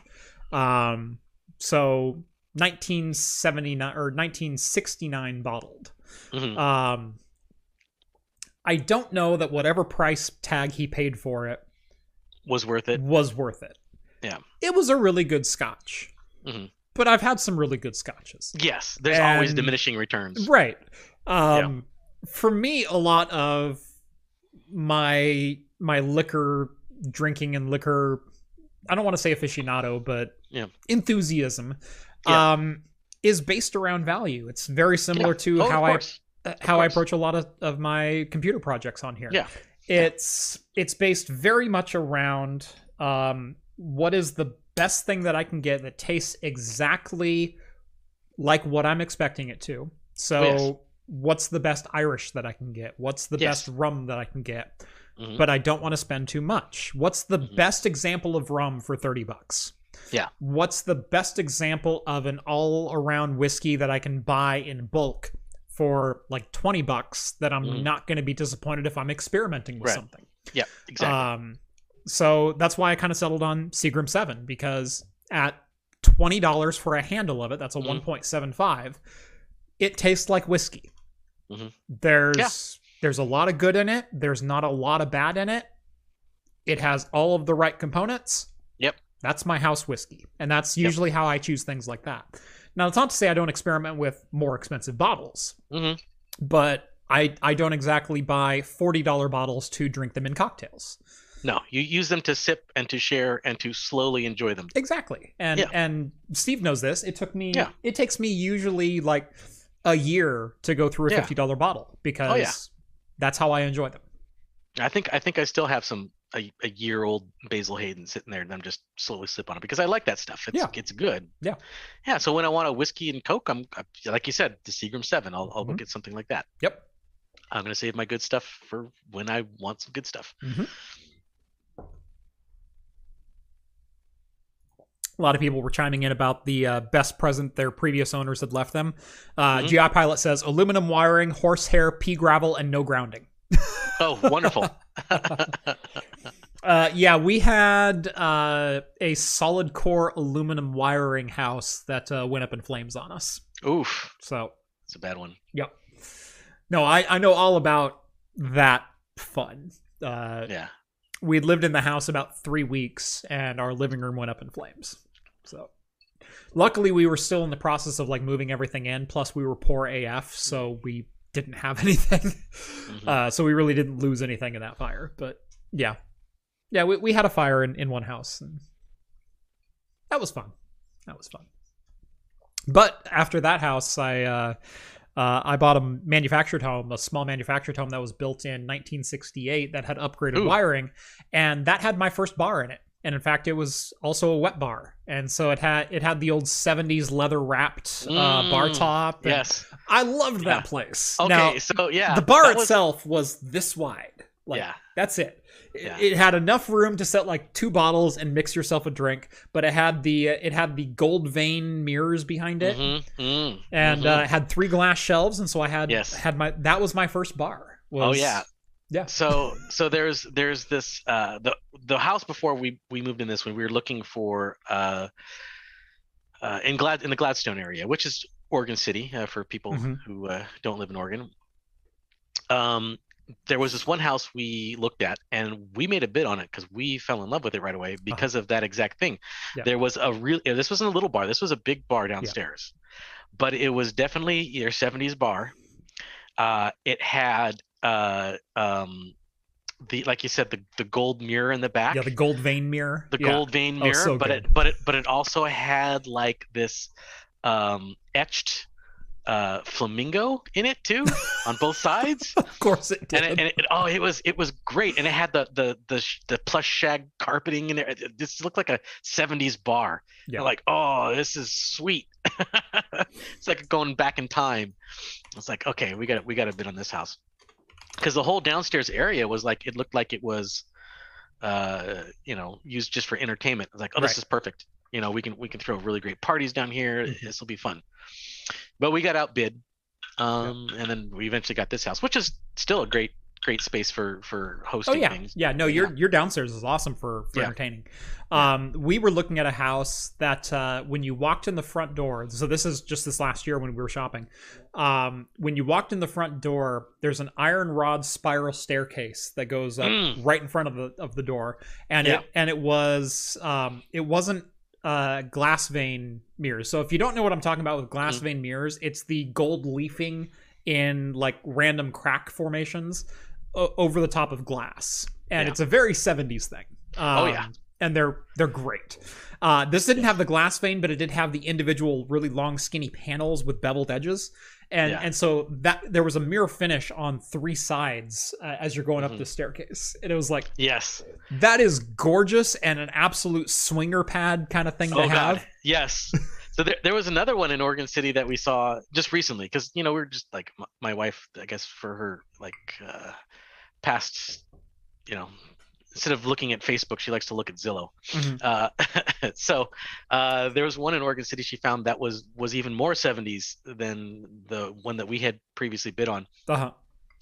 like you said spiral staircase wood paneling everywhere Mhm, mhm. had uh you know those um uh knobby like uh wood beams everywhere too you know in, as dividers Yep. uh the shag carpeting big grandfather clock in the middle of the thing the rope owl off to the side i mean this thing was like oh my god this is like this is a house that's trapped in time yeah. and no, I, like, I, I don't want No, our, our our manufactured home was very much like that. um, yeah So it was a single wide home, but it was a fairly open floor plan except for the Mhm. two bedrooms. It, it was a two bedroom, one Yep. bath. Um, the bedrooms were fairly tiny, but the bulk of the house was the lounge area with the bar. Um, and so there was like this little like cigar bar area in between the kitchen and the bedroom hallway. Oh, fun. And uh, and so we had a couple of recliners right there and a bookshelf and a couple of uh, of lamps and and that was great. And it was just me and my wife at the time. We didn't have any kids, and so we would just sit there and I'd have a cigar and a and a and a brandy, and she'd sit Mhm. there reading her books, and it's like, oh hell yeah. um, Sounds like you could have used a smoking jacket. huh? I could have used a smoking jacket. And in fact, uh, I went and changed my shirt before the show, and my wife goes, uh, uh, "You didn't feel dressed up enough?" I said, "Well, Steve, Steve has a smoking jacket with the whole velvet, you know, red thing." She goes, "You need a smoking jacket?" I went, yeah, Uh-huh. I, I think I do. I Yeah. think I do. I think I do. Um, But uh, anyway, our kitchen was actually a vaulted ceiling, so it was an 11 Oh, foot fun, ceiling in a manufactured home, single wide manufactured home. hmm um, that had uh, this uh, raw exposed wood rafter kind of Mhm. looking thing. Looked really phenomenal for you know what it was, and Yeah. then uh, and and had kind of like a little A frame between that and the living room. So it it was a very small place, but it didn't feel small because there was there was space, there was elevation, there was things around it. Um, and uh, but it was all wood paneling inside. Um, you know, not not a huge house, but Yeah. it had character. It had a lot of And character. what it is, yeah. Oh Yeah. yeah. Absolutely. Yeah, I know. I I, I kind of like that nostalgic 70s aesthetic, but Mhm. I don't think I want my whole house to be that. So What I will say is the outside of my current house is 100% 70s retro modern. It's Yeah. great. and everything in this area is that same kind of design. yeah, it's all Um, built built all built in the 70s, yeah. Yeah. yeah. Yeah. my house was built in 79.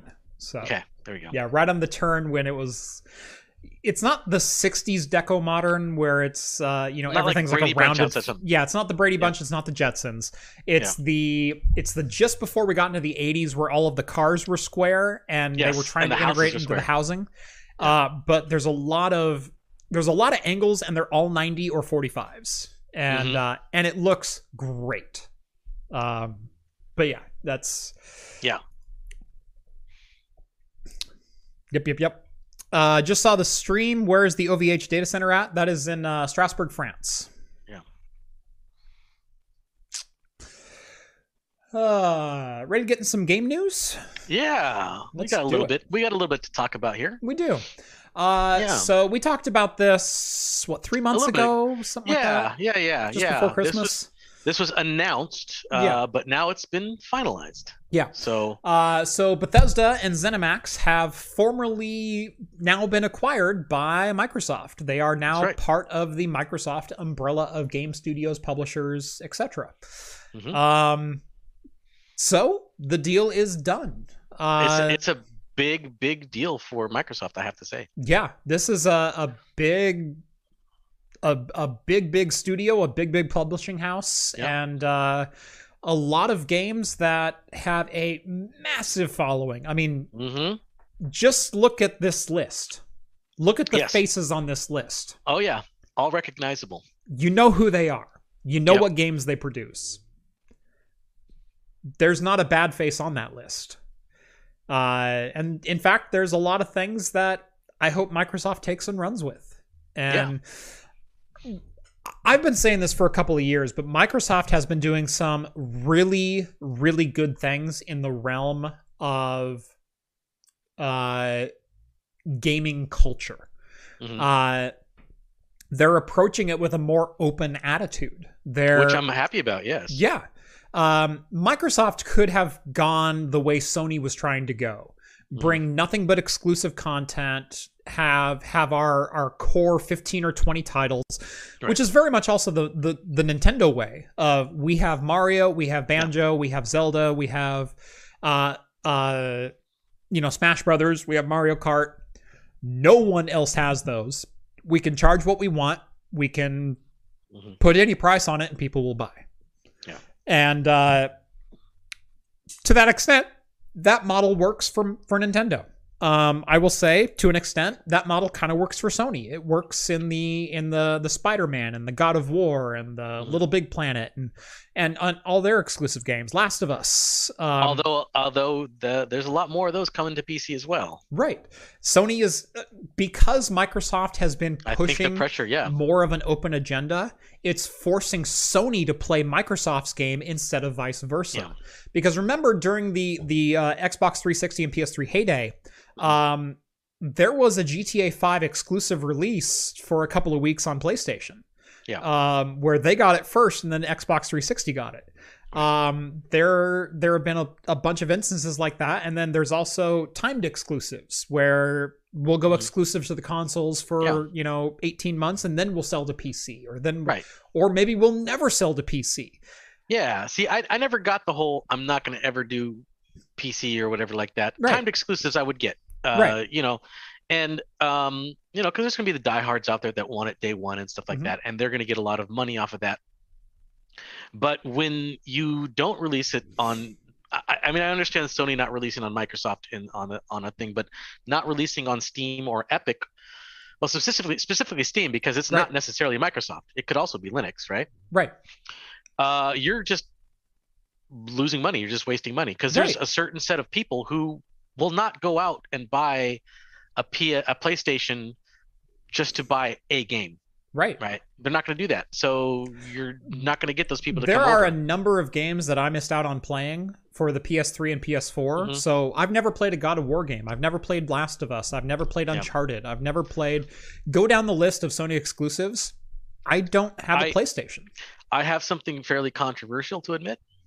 I did play Last of Us. Mhm. I didn't really like it that much. Yeah. I didn't. I, there's a lot of people hyping it up. I'm like, oh, it's gonna be great. And I'm like, this is kind of a slog. You know, man. I've, I've thought that about a couple of games. Right now, I Yeah. am going through Horizon Zero Dawn. So, so Mhm. speaking of games that have come to PC and Sony having to all of a sudden start to play Microsoft's game of let's release titles for a third Yep. party, you know, third party platform. Um, I'm starting to go through Last of Us. Uh, I'm I'm only a I mean, three four hours in. Um, Horizon Zero Dawn. Horizon Zero Dawn. Excuse me. Yeah, sorry. Yeah, Horizon Zero Dawn. Um, I'm only about three or four hours in. Mhm. Thus far, the gameplay is okay. I, Yeah. I'm I'm not disappointed in the gameplay. I'm very disappointed in some other aspects of the game, though. I'm Mhm. very disappointed in the dialogue tree method and in a lot of the, um, and I know Grand Theft Auto and and uh, Fallout 4 kind of and and Mass Effect kind of spoil us with the level of voice acting that are in those games. Right. Um, but this feels like going back to Oblivion. Uh, Oh, okay. like Elder Scrolls 4, where the lines are said in a bubble and there's no Mhm. emotion relating to the next line. right. And there's no tree that carries you from one line to the next line. And so uh, I've had a lot of instances where I will walk up to a vendor and they'll go, What do you want this time? And Mhm. uh, let me see what you have for sale. Here's what I've got.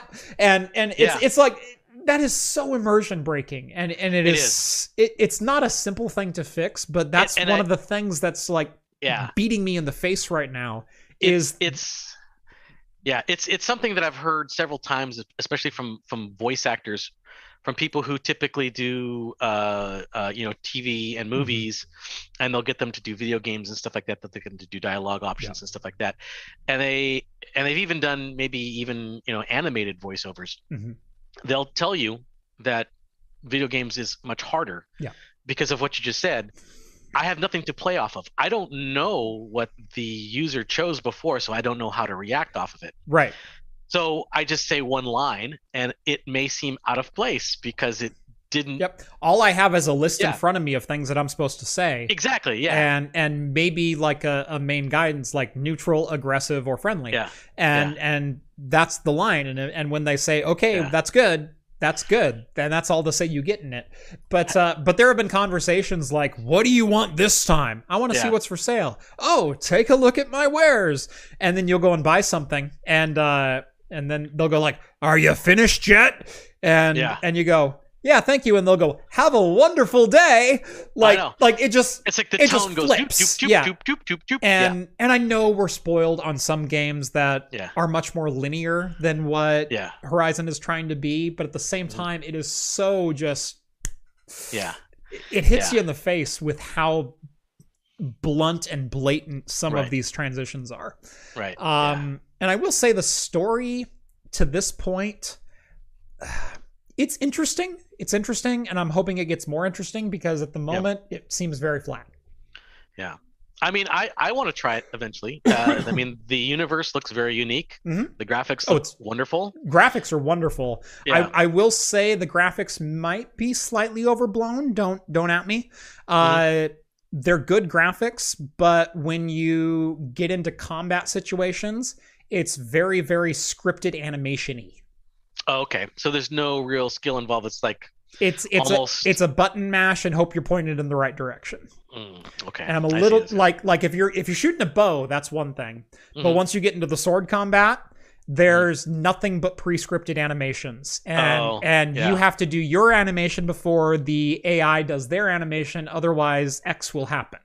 And and so there's very it it's not a very complicated combat system, and it's a little frustrating. Mm. So taking swings at nothing but air when the AI leaped three seconds before you started your large sw- sword move. Swinging, and- yeah. yeah. Yeah. Not great. And now you're both facing away from each other, and you have a one second recovery time, and so everyone's kind of going, "Oh, right, we were fighting. Hold on, yeah. let me turn around." yeah, It doesn't. It doesn't that feel kind of smooth combat. and fluid. It feels Right. feels clunky. Right. Yeah. And so I know we've been spoiled by some other games, Yeah. but hearing how much Horizon was hyped up, I'm I'm left a little bit wanting. Hmm. No, I get that. Yeah, like I said, like for Last of Us, for me was like hyped up. It's like, oh, it's just a great story and everything like that. It's like, okay, yeah, I, I kind of get that the story is intriguing. Yeah. But the gameplay was just so boring and monotonous, and I just Jeff talking like about it. Karst. Yes, I am talking about Karst. it's a uh, NPC that you meet early on in the game, and uh, oh, okay. and and they're both standoffish and incredibly friendly, and there's no middle ground. That's yeah, bipolar NPC. Bipolar Yeah. NPC, yeah. Yeah. What do you want now? Have a wonderful day. Yeah. Jeez. Yeah. Yeah, that that is pretty immersion breaking, and it's yeah. you know, and, and it it could be down to just the director not telling the voice actor Right. what they're doing, and or or maybe they did, and they did two different takes, and then the developer's like, I don't know which one to use. Let's just splice them together. Right. I don't know. That sounded good to So- me. Yeah, Right. that's like and and again, the dialogue in a bubble might be pretty good. Like it's all Mhm. voice, it's 100% voice acted. Right. Um there ugh. there's some some issues I have with the way they're doing the storytelling too because you're playing a a girl who's supposed to be an outcast Right. and uh I know this whole story is about Microsoft and we went on in a Sony tangent but Whatever. whatever. Um, but you're playing a girl who's an outcast to a tribe, and and they all shun her and hate her and everything else just because she's slightly different or whatever else. Um, but uh, because there's no dialogue to carry the story, she Mhm. talks to herself as she's entering new areas and tells you Mhm. things that you could discover other ways if they bothered showing you. Right. Um, and so you walk into a new area and she's like, uh, wow, there's a lot of people here. Hopefully I'll find someone I can trade with. And then it goes, new merchant available. Oh yeah. wow. I Thank kind of you. wonder that Yeah. I wonder that that like some of the older games, like especially the older RPGs, were more immersive because they had more complex dialogue trees and more options you can go with. and they didn't spoon feed you the story. You Right, had to go and- out and, and- seek it. yeah, a- and because there were no voiceovers like that, it, it was a little more immersive because you put your own inclinations to how you were saying it and how the person responded to you. Right, exactly. I mean, yes, the dialogue's the dialogue, but you know, it, it it was a little bit more of your own imagination playing into it, and Correct. uh, yeah. Yeah, when when you when you add spoken dialogue to a game, mhm. you're adding such a wild card because it's no longer just me reading lines on a screen and interpreting the emotion there because that's something completely different than hearing dialogue with Right. emotion conveyed in it yeah, and Just- and it not at- matching the mood that's set by the Right. scene. just just look at some of the some of the brilliant responses that they had in some of the old Fallout games. Yeah. Like not not only just responses, but there was be responses based on your intelligence level. Yeah. So if you if you had like zero intelligence, people would talk down to you uh, Yeah. on the dialogue. They'd be like, "Oh, you know, oh, that's great that you figured that out," type Yeah. of thing. That Let me That get some crayons so I can yeah. draw, you a diagram. Yeah. exactly, but that doesn't that doesn't happen in like Fallout 4 or Fallout 76. Just Right. it doesn't. It can't because there's only so much that the voice actors can do. Right. It's like, yeah, it's great that you got voice actors now. It does. It's kind of nice that you hear what's going on, But it also flattens the but it difficulty flattens curve. it. It, It, flattens it also the, the flattens the curve. experience. Yeah. it flattens experience. It flattens everything. Yeah. So, um, yeah, I, I I think that when you have like a text-based one, you there are more options, but you you lose that over immersiveness where you feel like someone's actually talking to you. Correct. And and like I said, that's a hard one to get through. And It is. and games like GTA 5 have completely spoiled us of that because GTA 5 is 100% pre-scripted on every single Mhm, bit of dialogue and, and, and Mhm. all of the cutscenes. I And mean, as opposed to like when you're driving through the city, people screaming at you, that's all procedural, right? Right, Depending right, on right. what you, yeah, but but but the, as the game progresses, that's but all the scripted. storytelling it's all, pers- all scripted, yeah. it's all scripted Yeah. and they did a phenomenal job with it where Right. every single scene was directed it wasn't just a voice actor Yeah. taking a cut it was this is the direction of the scene here's the emotion you need to convey um, or if you look at gta 4 the main story was done that way but all of the side missions all of the stranger missions were all very very static it Mhm. was uh uh, you walk up to a random NPC and they go, "Hey man, how you doing?" And uh, and Niko would come out with a completely different emotion. Do you want a piece of me? and and that's the way we used to play voice acted games. And and like I said, there's been this new wave of good voice acting thanks Mhm. to Mass Effect, GTA 5, Fallout 4. But we also shallow the pool as far as possible responses when we do stuff like that. Yeah. Yeah. Now, someone higher up in the chat said rip Fallout. Um, do you realize Fallout 76 was under the ZeniMax brand, right? yeah. There could not have been a more poorly executed version of Fallout Oh yeah. if EA would have done it. Yeah. Ac- so a, a really a really good summation of Fallout 76. Uh, one of the YouTubers I, I follow that I really like is uh, Internet Historian. His name is Internet Historian. He has a video dedicated. It's about I don't know, 45 minutes long, where he Mhm. talks about the whole cock up of, of Fallout 76. yeah, and and it's just it's it's just way to keep us with Cocktail March. Oh yeah. Oh, every he, they cover everything from just the horrible launch Mhm. to to the the the bags that they gave to the I was the at rum. the launch. I was at Oh, yeah. QuakeCon for Fallout 76's reveal, and the reception there was worse than you could imagine. It it was it was beyond the the Diablo for mobile. Don't you guys have phones? It Yeah. was. You want to take what is primarily a single player sandbox experience, give us no NPCs, and expect us to build quests based on other real world players. Have Right. you met other people in the real world? They suck. That's not what I want in my Fallout game. And it, it was one of the most tone deaf PC games I have ever seen in my life, and one of the poorest launches that I've it's, ever seen. it seemed like a real blatant cash grab it was. because of all the microtransactions and and oh, it yeah, totally it, was. it's it was it was it was not great. right. It was. Let's I try mean, to they- make an MMO with the Fallout 4 engine. What the, the what could be so bad about running code Right. on the client side with no verification? Said every Yeah. MMO MMO ever. yeah conceptually it sounds exciting like Right. i want a, a fallout based mmo sounds Right. wonderful right execution uh, horrible Execution. What it turned out is tracking down holotapes uh, to to play back to tell you some story that you should care about for some people that you'll never meet. yeah exactly And that So- was the quest. It was, oh, we need to get this colony fresh water. Well, where are they at? Well, they're off on a journey right now, but you can go to the colony and if you can get their wells filled, they'll they'll transfer you some some some caps.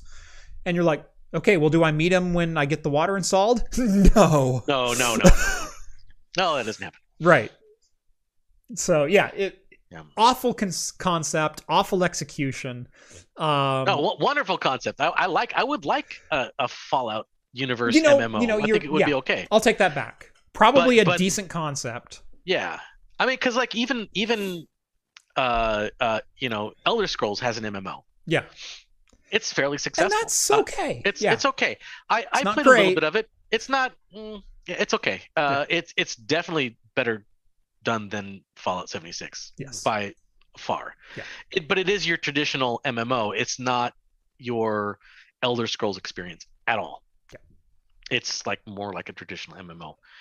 But at least it's in the Elder Scrolls universe, and if you like that mythos and if you like all the stuff that goes along with it, hey, great. It's Yeah. it's a fun MMO for that. Yep. Solid.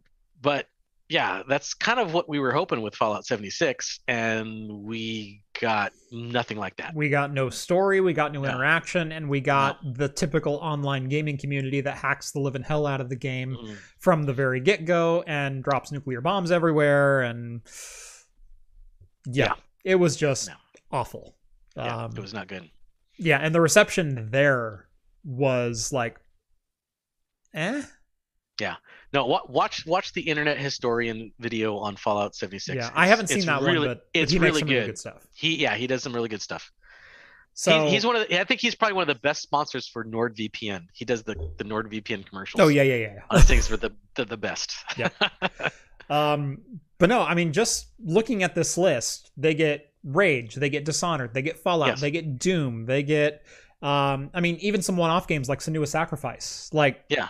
There's a great, great, you know, Elder Scrolls. You know, uh, there are Wolfenstein. There are some fantastic games in that catalog, yes. and uh, honestly, Microsoft's been doing right by gamers lately by opening up multiplayer, by doing multi They have been. by forcing Sony's and Nintendo's hand for multi-platform multiplayer, uh, by releasing games both for the Xbox and for the 360, or Xbox and PC, excuse me. Yeah.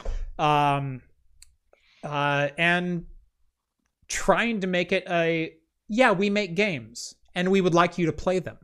Yeah. Instead of a we make games, come to our garden. There's no wall. Don't worry about it. There's totally a wall Yeah. like we all know the game that Sony and Nintendo have been playing for so long, and Microsoft is going completely counter to that. And it's gotten Yeah. to the point where Sony goes, "We need to compete over there. Yeah. We we can't just play our own game anymore because in a couple of years, Microsoft's gonna put us in our place." Yeah. And so if we don't compete with that idea and that mentality now, that's going Yeah. to be a problem. We're going to lose faith in in our ecosystem. yeah, that's that's what I'm saying. It's like they're literally just leaving money on the floor. Yeah.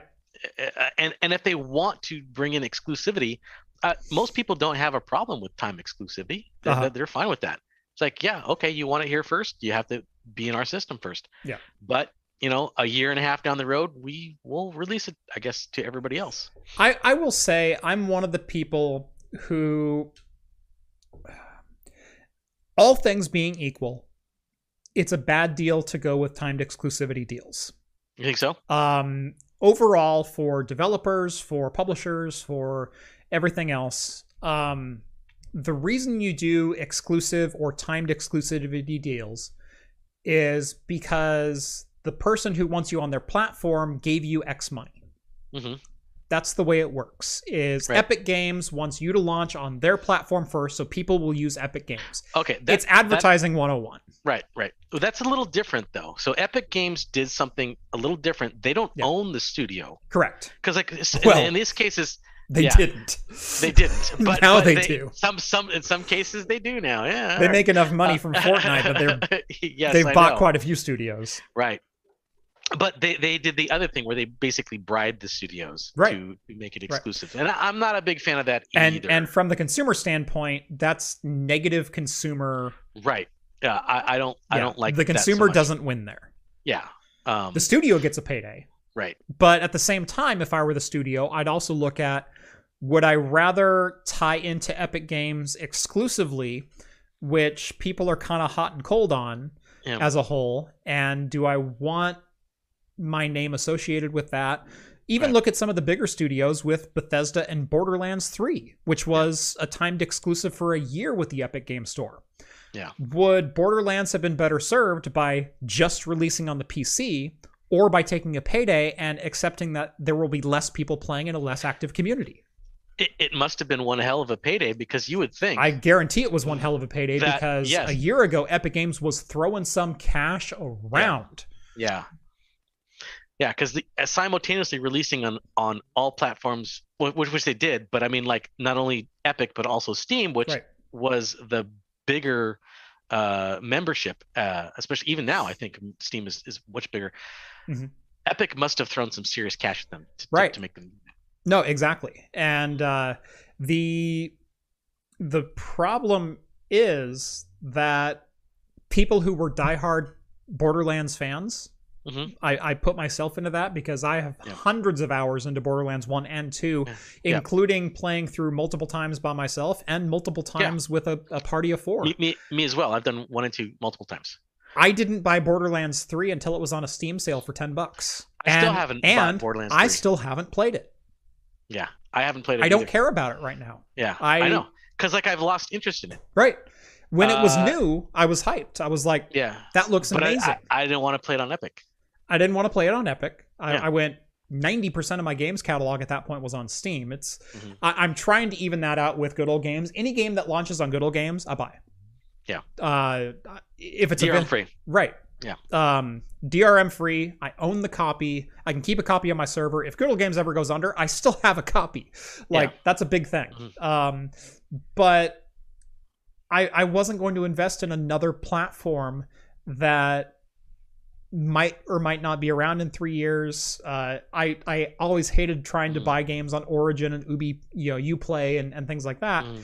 Uh, number one, EA sucked at managing their online store anyway and, and Yep. keeping their accounts secure. And I, I've had numerous problems with EA's platform over the years. Um, but I wasn't. I didn't want to sign into Epic Games just to play Borderland 3. Like I was really enthusiastic for it, but not enough to drop 60 bucks into an unknown. Right. And as a consequence of that, Borderlands 3, I could take it or leave it. I mean, I I do think I do see that uh, Epic seems to be changing their strategy though. They're not they're not doing the timed exclusive so much anymore. Right. They're outright buying the studio now, right. and, and they're offering, which is, you know, uh, you know, good good on them. They're offering like a ton of free games. Like they just just come in and, and get this game for free. Yeah. Like at least two a month or something like that. Um, so that's going to bring people to the platform because it's like, well, I got all these games, they're free. I might as well come and play it. And like pretty soon they have this big old library built up Mhm. on their platform. And like, well, I already have this platform that I already play a lot of games on that I got for free anyway. Yeah. Yeah, I'll, I'll, I'll buy one here too. That's fine. I think that's probably the better strategy on that point. Um, and I think it's going to get more consumers in their camp than making buying timed exclusives. It's like you're giving charity to the consumer as opposed to punishing the consumer, which is what time timed exclusive seems to do. Yeah. So I won't play Borderlands 3 due to Randy being, well, Randy. And that's yeah, another Brandon- reason. yeah, that's that's true. That's Right. right. Yeah, whatever. I, I totally get that. yeah. Uh, so two more quick stories to get through. We've only got a couple of minutes left here. Yes, we do. Uh, I'm not a Dota fan. I don't Neither was care. I. I'm not, I'm not Right. a, big MOBA fan either. Really. Right. I'm Yeah, I'm, not. I'm not a MOBA fan either. I I'm very much a single player or competitive with my friends. I don't. I'm not a go online and play with anyone kind Yeah. of person. Right. Sorry, I'm just not. Um, but uh, Artifact uh, is in the news this week. Now, we got to see Artifact firsthand when it Yeah. launched at PAX 2018. We were there at the launch, and Steam spent a not insignificant amount of money for a good a- amount of real estate. It was a big chunk of PAX that they had taken over, It was a quarter of one of the exhibit Yeah. halls, and it Like, was it was it was rare because Valve almost never comes to these things. right, and Almost and never. they bought a massive chunk of one of the Mhm. halls. Like it was them. AMD AMD had like a fifth of the space that Valve Yeah. had, and then there were a couple other tech companies there. There was Logitech, which also had a fairly big uh, booth right there, um, and then a whole bunch of other like little ones. And Indie Indie Indie Village was right there as well. Yeah. Um, but seriously, Valve took up like a quarter of one of the exhibition halls to launch Artifact. Mhm. Now, Artifact is a card based game off of Dota 2, uh, which I never quite understood. Uh, not that I'm a huge Dota 2 fan, but I just didn't get the sales pitch of all of the excitement of Dota 2 now in an online card game. Oh yeah, Like, I just could not get myself hyped about it. yeah. Dota 2's too fast paced. Let's slow it down. Let's slow it down. cards. Yeah. Yeah. Yeah.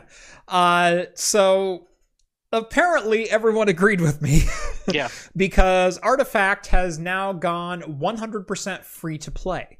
Uh, and and Valve has ceased development on Right. future updates. Yeah, and this isn't like how CS:GO went free to play because CS:GO went free to play, and they're still doing like their cases, and they're still making new still, hats. they're s- and they're still making- yeah. Yeah. Yeah, with TFT, Or sorry, like, that's all Team that stuff. Fortress. Yeah, Sorry. Team Fortress Two. Yeah. They're, like they they still have an income stream on those Yes. games, even though they're, they're free to play. They still have an income stream. There's no income stream on this whatsoever. No transactions, nothing no for transactions, sale, no nothing- nothing for sale. That's like when you when you get a free account, you get all the all the cards, what everything. You get everything. Yep. So they're just like, eh, okay, this sucked. Sorry guys, here you go, just have it. Yeah. uh, And is basically what happens. and and for Valve to go, yeah, this was not a success is is a very rare swing and a miss for them. Yeah. They're they're usually spot on on just about everything. Yeah, they they usually Um, print money when they make something. Yes, yes. Uh, this was this was a this was a swing and a miss for them. Yeah. And and it was too because like when I heard that Valve was coming to PAX that year, I was excited. Right. I'm like, oh, what's what's Artifact? It's like, oh, it's a card game. Yeah. Uh, Valve is sorry, bringing a um, new like, IP to oh, it's a card yeah, game based on Dota uh, 2. Yeah, no. Really? Uh, It's like, yeah. I don't know who thought that that was a good But idea. they, but they had like a hundred different stations that you could sign up for to go and play the card game with one of the development team or the marketing team or things like that. And we're like, nah. nah, that's fine. Whatever. So- same thing happened to Scrolls. Yeah, Scrolls was Yeah. the uh, the other one that it's like That was that was the Notch's one. That was the, Yeah, the that- Minecraft. yeah, Mi- that- uh, Minecraft guy. Yeah, yeah, that was Notch's uh, uh, Scrolls, which yeah, didn't go anywhere. which Elder Scrolls sued him because they thought they owned the word Yes, Scrolls. right. But then Notch Now, just like now, sold. now they're under the same umbrella though, so it's all he good. just sold. He just sold Minecraft to Microsoft for like a billion dollars. Two or something point like billion dollars. Yeah, he's like Yeah. he doesn't care anymore. he's fine. He doesn't. He He's doesn't fine. care. Yep. Uh, just give Magic the Gathering online with a proper UI and done. Yeah. I mean, Yeah. it's not rocket science to get a successful card game. I don't think Dota 2 was necessarily the the Right. precipice they needed to jump off of to get it though. Yeah. So, uh, and also sticking with Valve news, uh, Steam's Remote Play Together feature now Yes. works without a Steam account. That's right. Up to one player right now. If you sign Yeah. up for their beta, if you if you use their beta, uh, uh, sign, and it's free, anybody can do it. Mhm. There's a certain set of games that support the play together feature, and with that, you can go into the overlay, get a link, and send it to one of your friends, and that friend should be able to join the game without even to have without even to have uh, uh, a Steam account Right. or, or the game. You just like log in and you, they, they can join you, which is actually pretty neat. Uh, um, I'm not too sure how the technology works. I'm assuming it's kind of a streaming technology where it's based Yes. on LAN play. Yeah, it's it's it's based on Steam Play, where it's it's a streaming technology, and and Mhm. it basically stream plays over the internet, but you stay as a local player, and Yes. you can do shared split screen, or in some instances, two instances of the game shared, depending if the developer supported that. Um, so it has to be developer supported, um, or just a split screen two player game. Uh, so a game like Overcooked, or you know, Yeah. games like that that have baked in two player modes, uh, those will work. Uh, uh, if you want, uh, games like Borderlands also have baked Right. in two player modes for split screen or multi monitor uh, Yeah. uh, systems. Uh, you can play games like that. Which is always which was like like the Jackbox games, the Jackbox party games. Yeah. I've always loved those games because not everybody had to own it. You just you just had to own it, Right. and then you just like tell people, hey, just go to the browser, type in this code. Yep. You're in the game. This is going to be something fairly similar. Right now, it's only limited to one person. Who knows if they're going to expand it or not? But you just send them this link. They click on it. They can join your game. Yep. They don't have to own it or anything. Yeah, kind of kind of some cool tech. Kind of Uh, neat. Yeah, I think that's kind of kind of good. Yeah, because now I can play games in Steve's library and not have to buy them. that's right. You give me some whiskey, I'll give you some of my games. That's right. There we go. There you go. And we have an accord. That's right. Okay, it is ten past the hour of ten o'clock. is. Uh, I mean, that was a pretty good show. It was. Yeah. Uh, the the two cocktails kind of worked out great. Yeah. Uh, because I don't feel like I'm about to pee my pants right now, so Mhm. this is really good. Yeah, there is an advantage to only drinking, you know, nine ounces of fluid instead of You know, forty-eight ounces of fluid. 48 ounces of fluid. Yes, exactly. Yeah. Yeah, you get a couple of bombers on here, and by the end of the show, we're Oh, going. Yeah. Oh. Oh. Sitting there. Yeah. Yeah. No, I'm not that right now. I'm definitely. I'm definitely fine. Yep. In fact, I kind of want to make the bee's knees again. I want to add a little more of that um, honey in, instead this time because I, I enjoyed it, but it just didn't have that didn't have that honey. Uh, so it's funny. Uh, so a couple of weeks ago, I was on uh, eTeknix uh, weekly live stream on Fridays, and Yes, uh, I it's, saw that one, it's an hour show. Yeah. And uh, he goes, since since we have craft computing on, I, I, I figured you know I might as well have some beer. And he, he had uh, some Stella Artois on there, and I, I had one beer as well, but it was eleven o'clock my time a.m. Right. So I'm like, I'm only gonna have one, and it's like a pilsner. Yeah. Um, but uh, he had some Stellas, and it's like seven p.m. his time. Yeah. And so uh, I think he had three or four during the one hour Oh. show. And uh, but they're Stellas though. I they're mean, Stellas. they're- I mean, not Stellas. high ABV, but there's a Right. lot of liquid there. He Yeah, had, there's a he lot had of liquid, three or four 12 ounce you know bottles of Stella, Right. and uh, he uh, and right after we signed off, he goes, "I hate to do this, but I really need to pee right now," and uh, like, hey, dude, I know. and I, know. said, "That is us every single week. It's like, yeah, and we're out. yeah, go by. Yeah, We didn't even say goodbye to each other. We just Yeah. leave the stream." yeah, I know. So, yeah, that one of the the downsides of having a two plus hour live show every week where Yeah. we're consuming beverages. Hmm Exactly. There's no pee break. I'm thinking about doing the trucker trucker's uh, pee bottle right here. Get a two liter belie- just like, just like ah. Yeah. And another z- news, like, mm. Okay, what were we talking about again? sorry, I blacked out there for a minute. yeah. Yeah. So anyway, that was a lot of fun. um, if you haven't seen it already, go check out eTeknix uh, Mhm. breakdown of why are graphics cards and just about everything Yes. else so damn expensive Because He does a really good job. Yeah. really dives into into some detail that a lot of people may not know and the problem is really a little bit of everything so uh, good job there andy. Anyway thank you so much for joining us here on talking heads episode 174 your once weekly live show of the latest in beer and tech news every wednesday night at 8 p.m pacific time right here on youtube. If you like the content you see on this channel and want to help support us in what we do consider joining the patreon or Floatplane. Links are both down in the video description. As a bonus, you'll get exclusive access to the Discord server where you can chat with myself, John, Rhett, Steve, all of the hosts from Talking Heads, and keep the conversation going over there with the awesome community that is ever growing. Uh, like this video if you liked it. Subscribe to Craft Computing if you haven't done so already. Subscribe to Hops and Brews, where we used to guest star a lot more often, but not recently. Actually, I just did a review with Oh, did you? Not too long ago. Yeah, I did. Yeah. Nice. Yeah. So That's Steve Steve still gets an opportunity to Ah, be on Hops and Brews. I, I don't live that far. Yeah. Yeah. Uh, but yeah, uh, thank you so much for checking us out. And as always, we will see you next week. Cheers, all.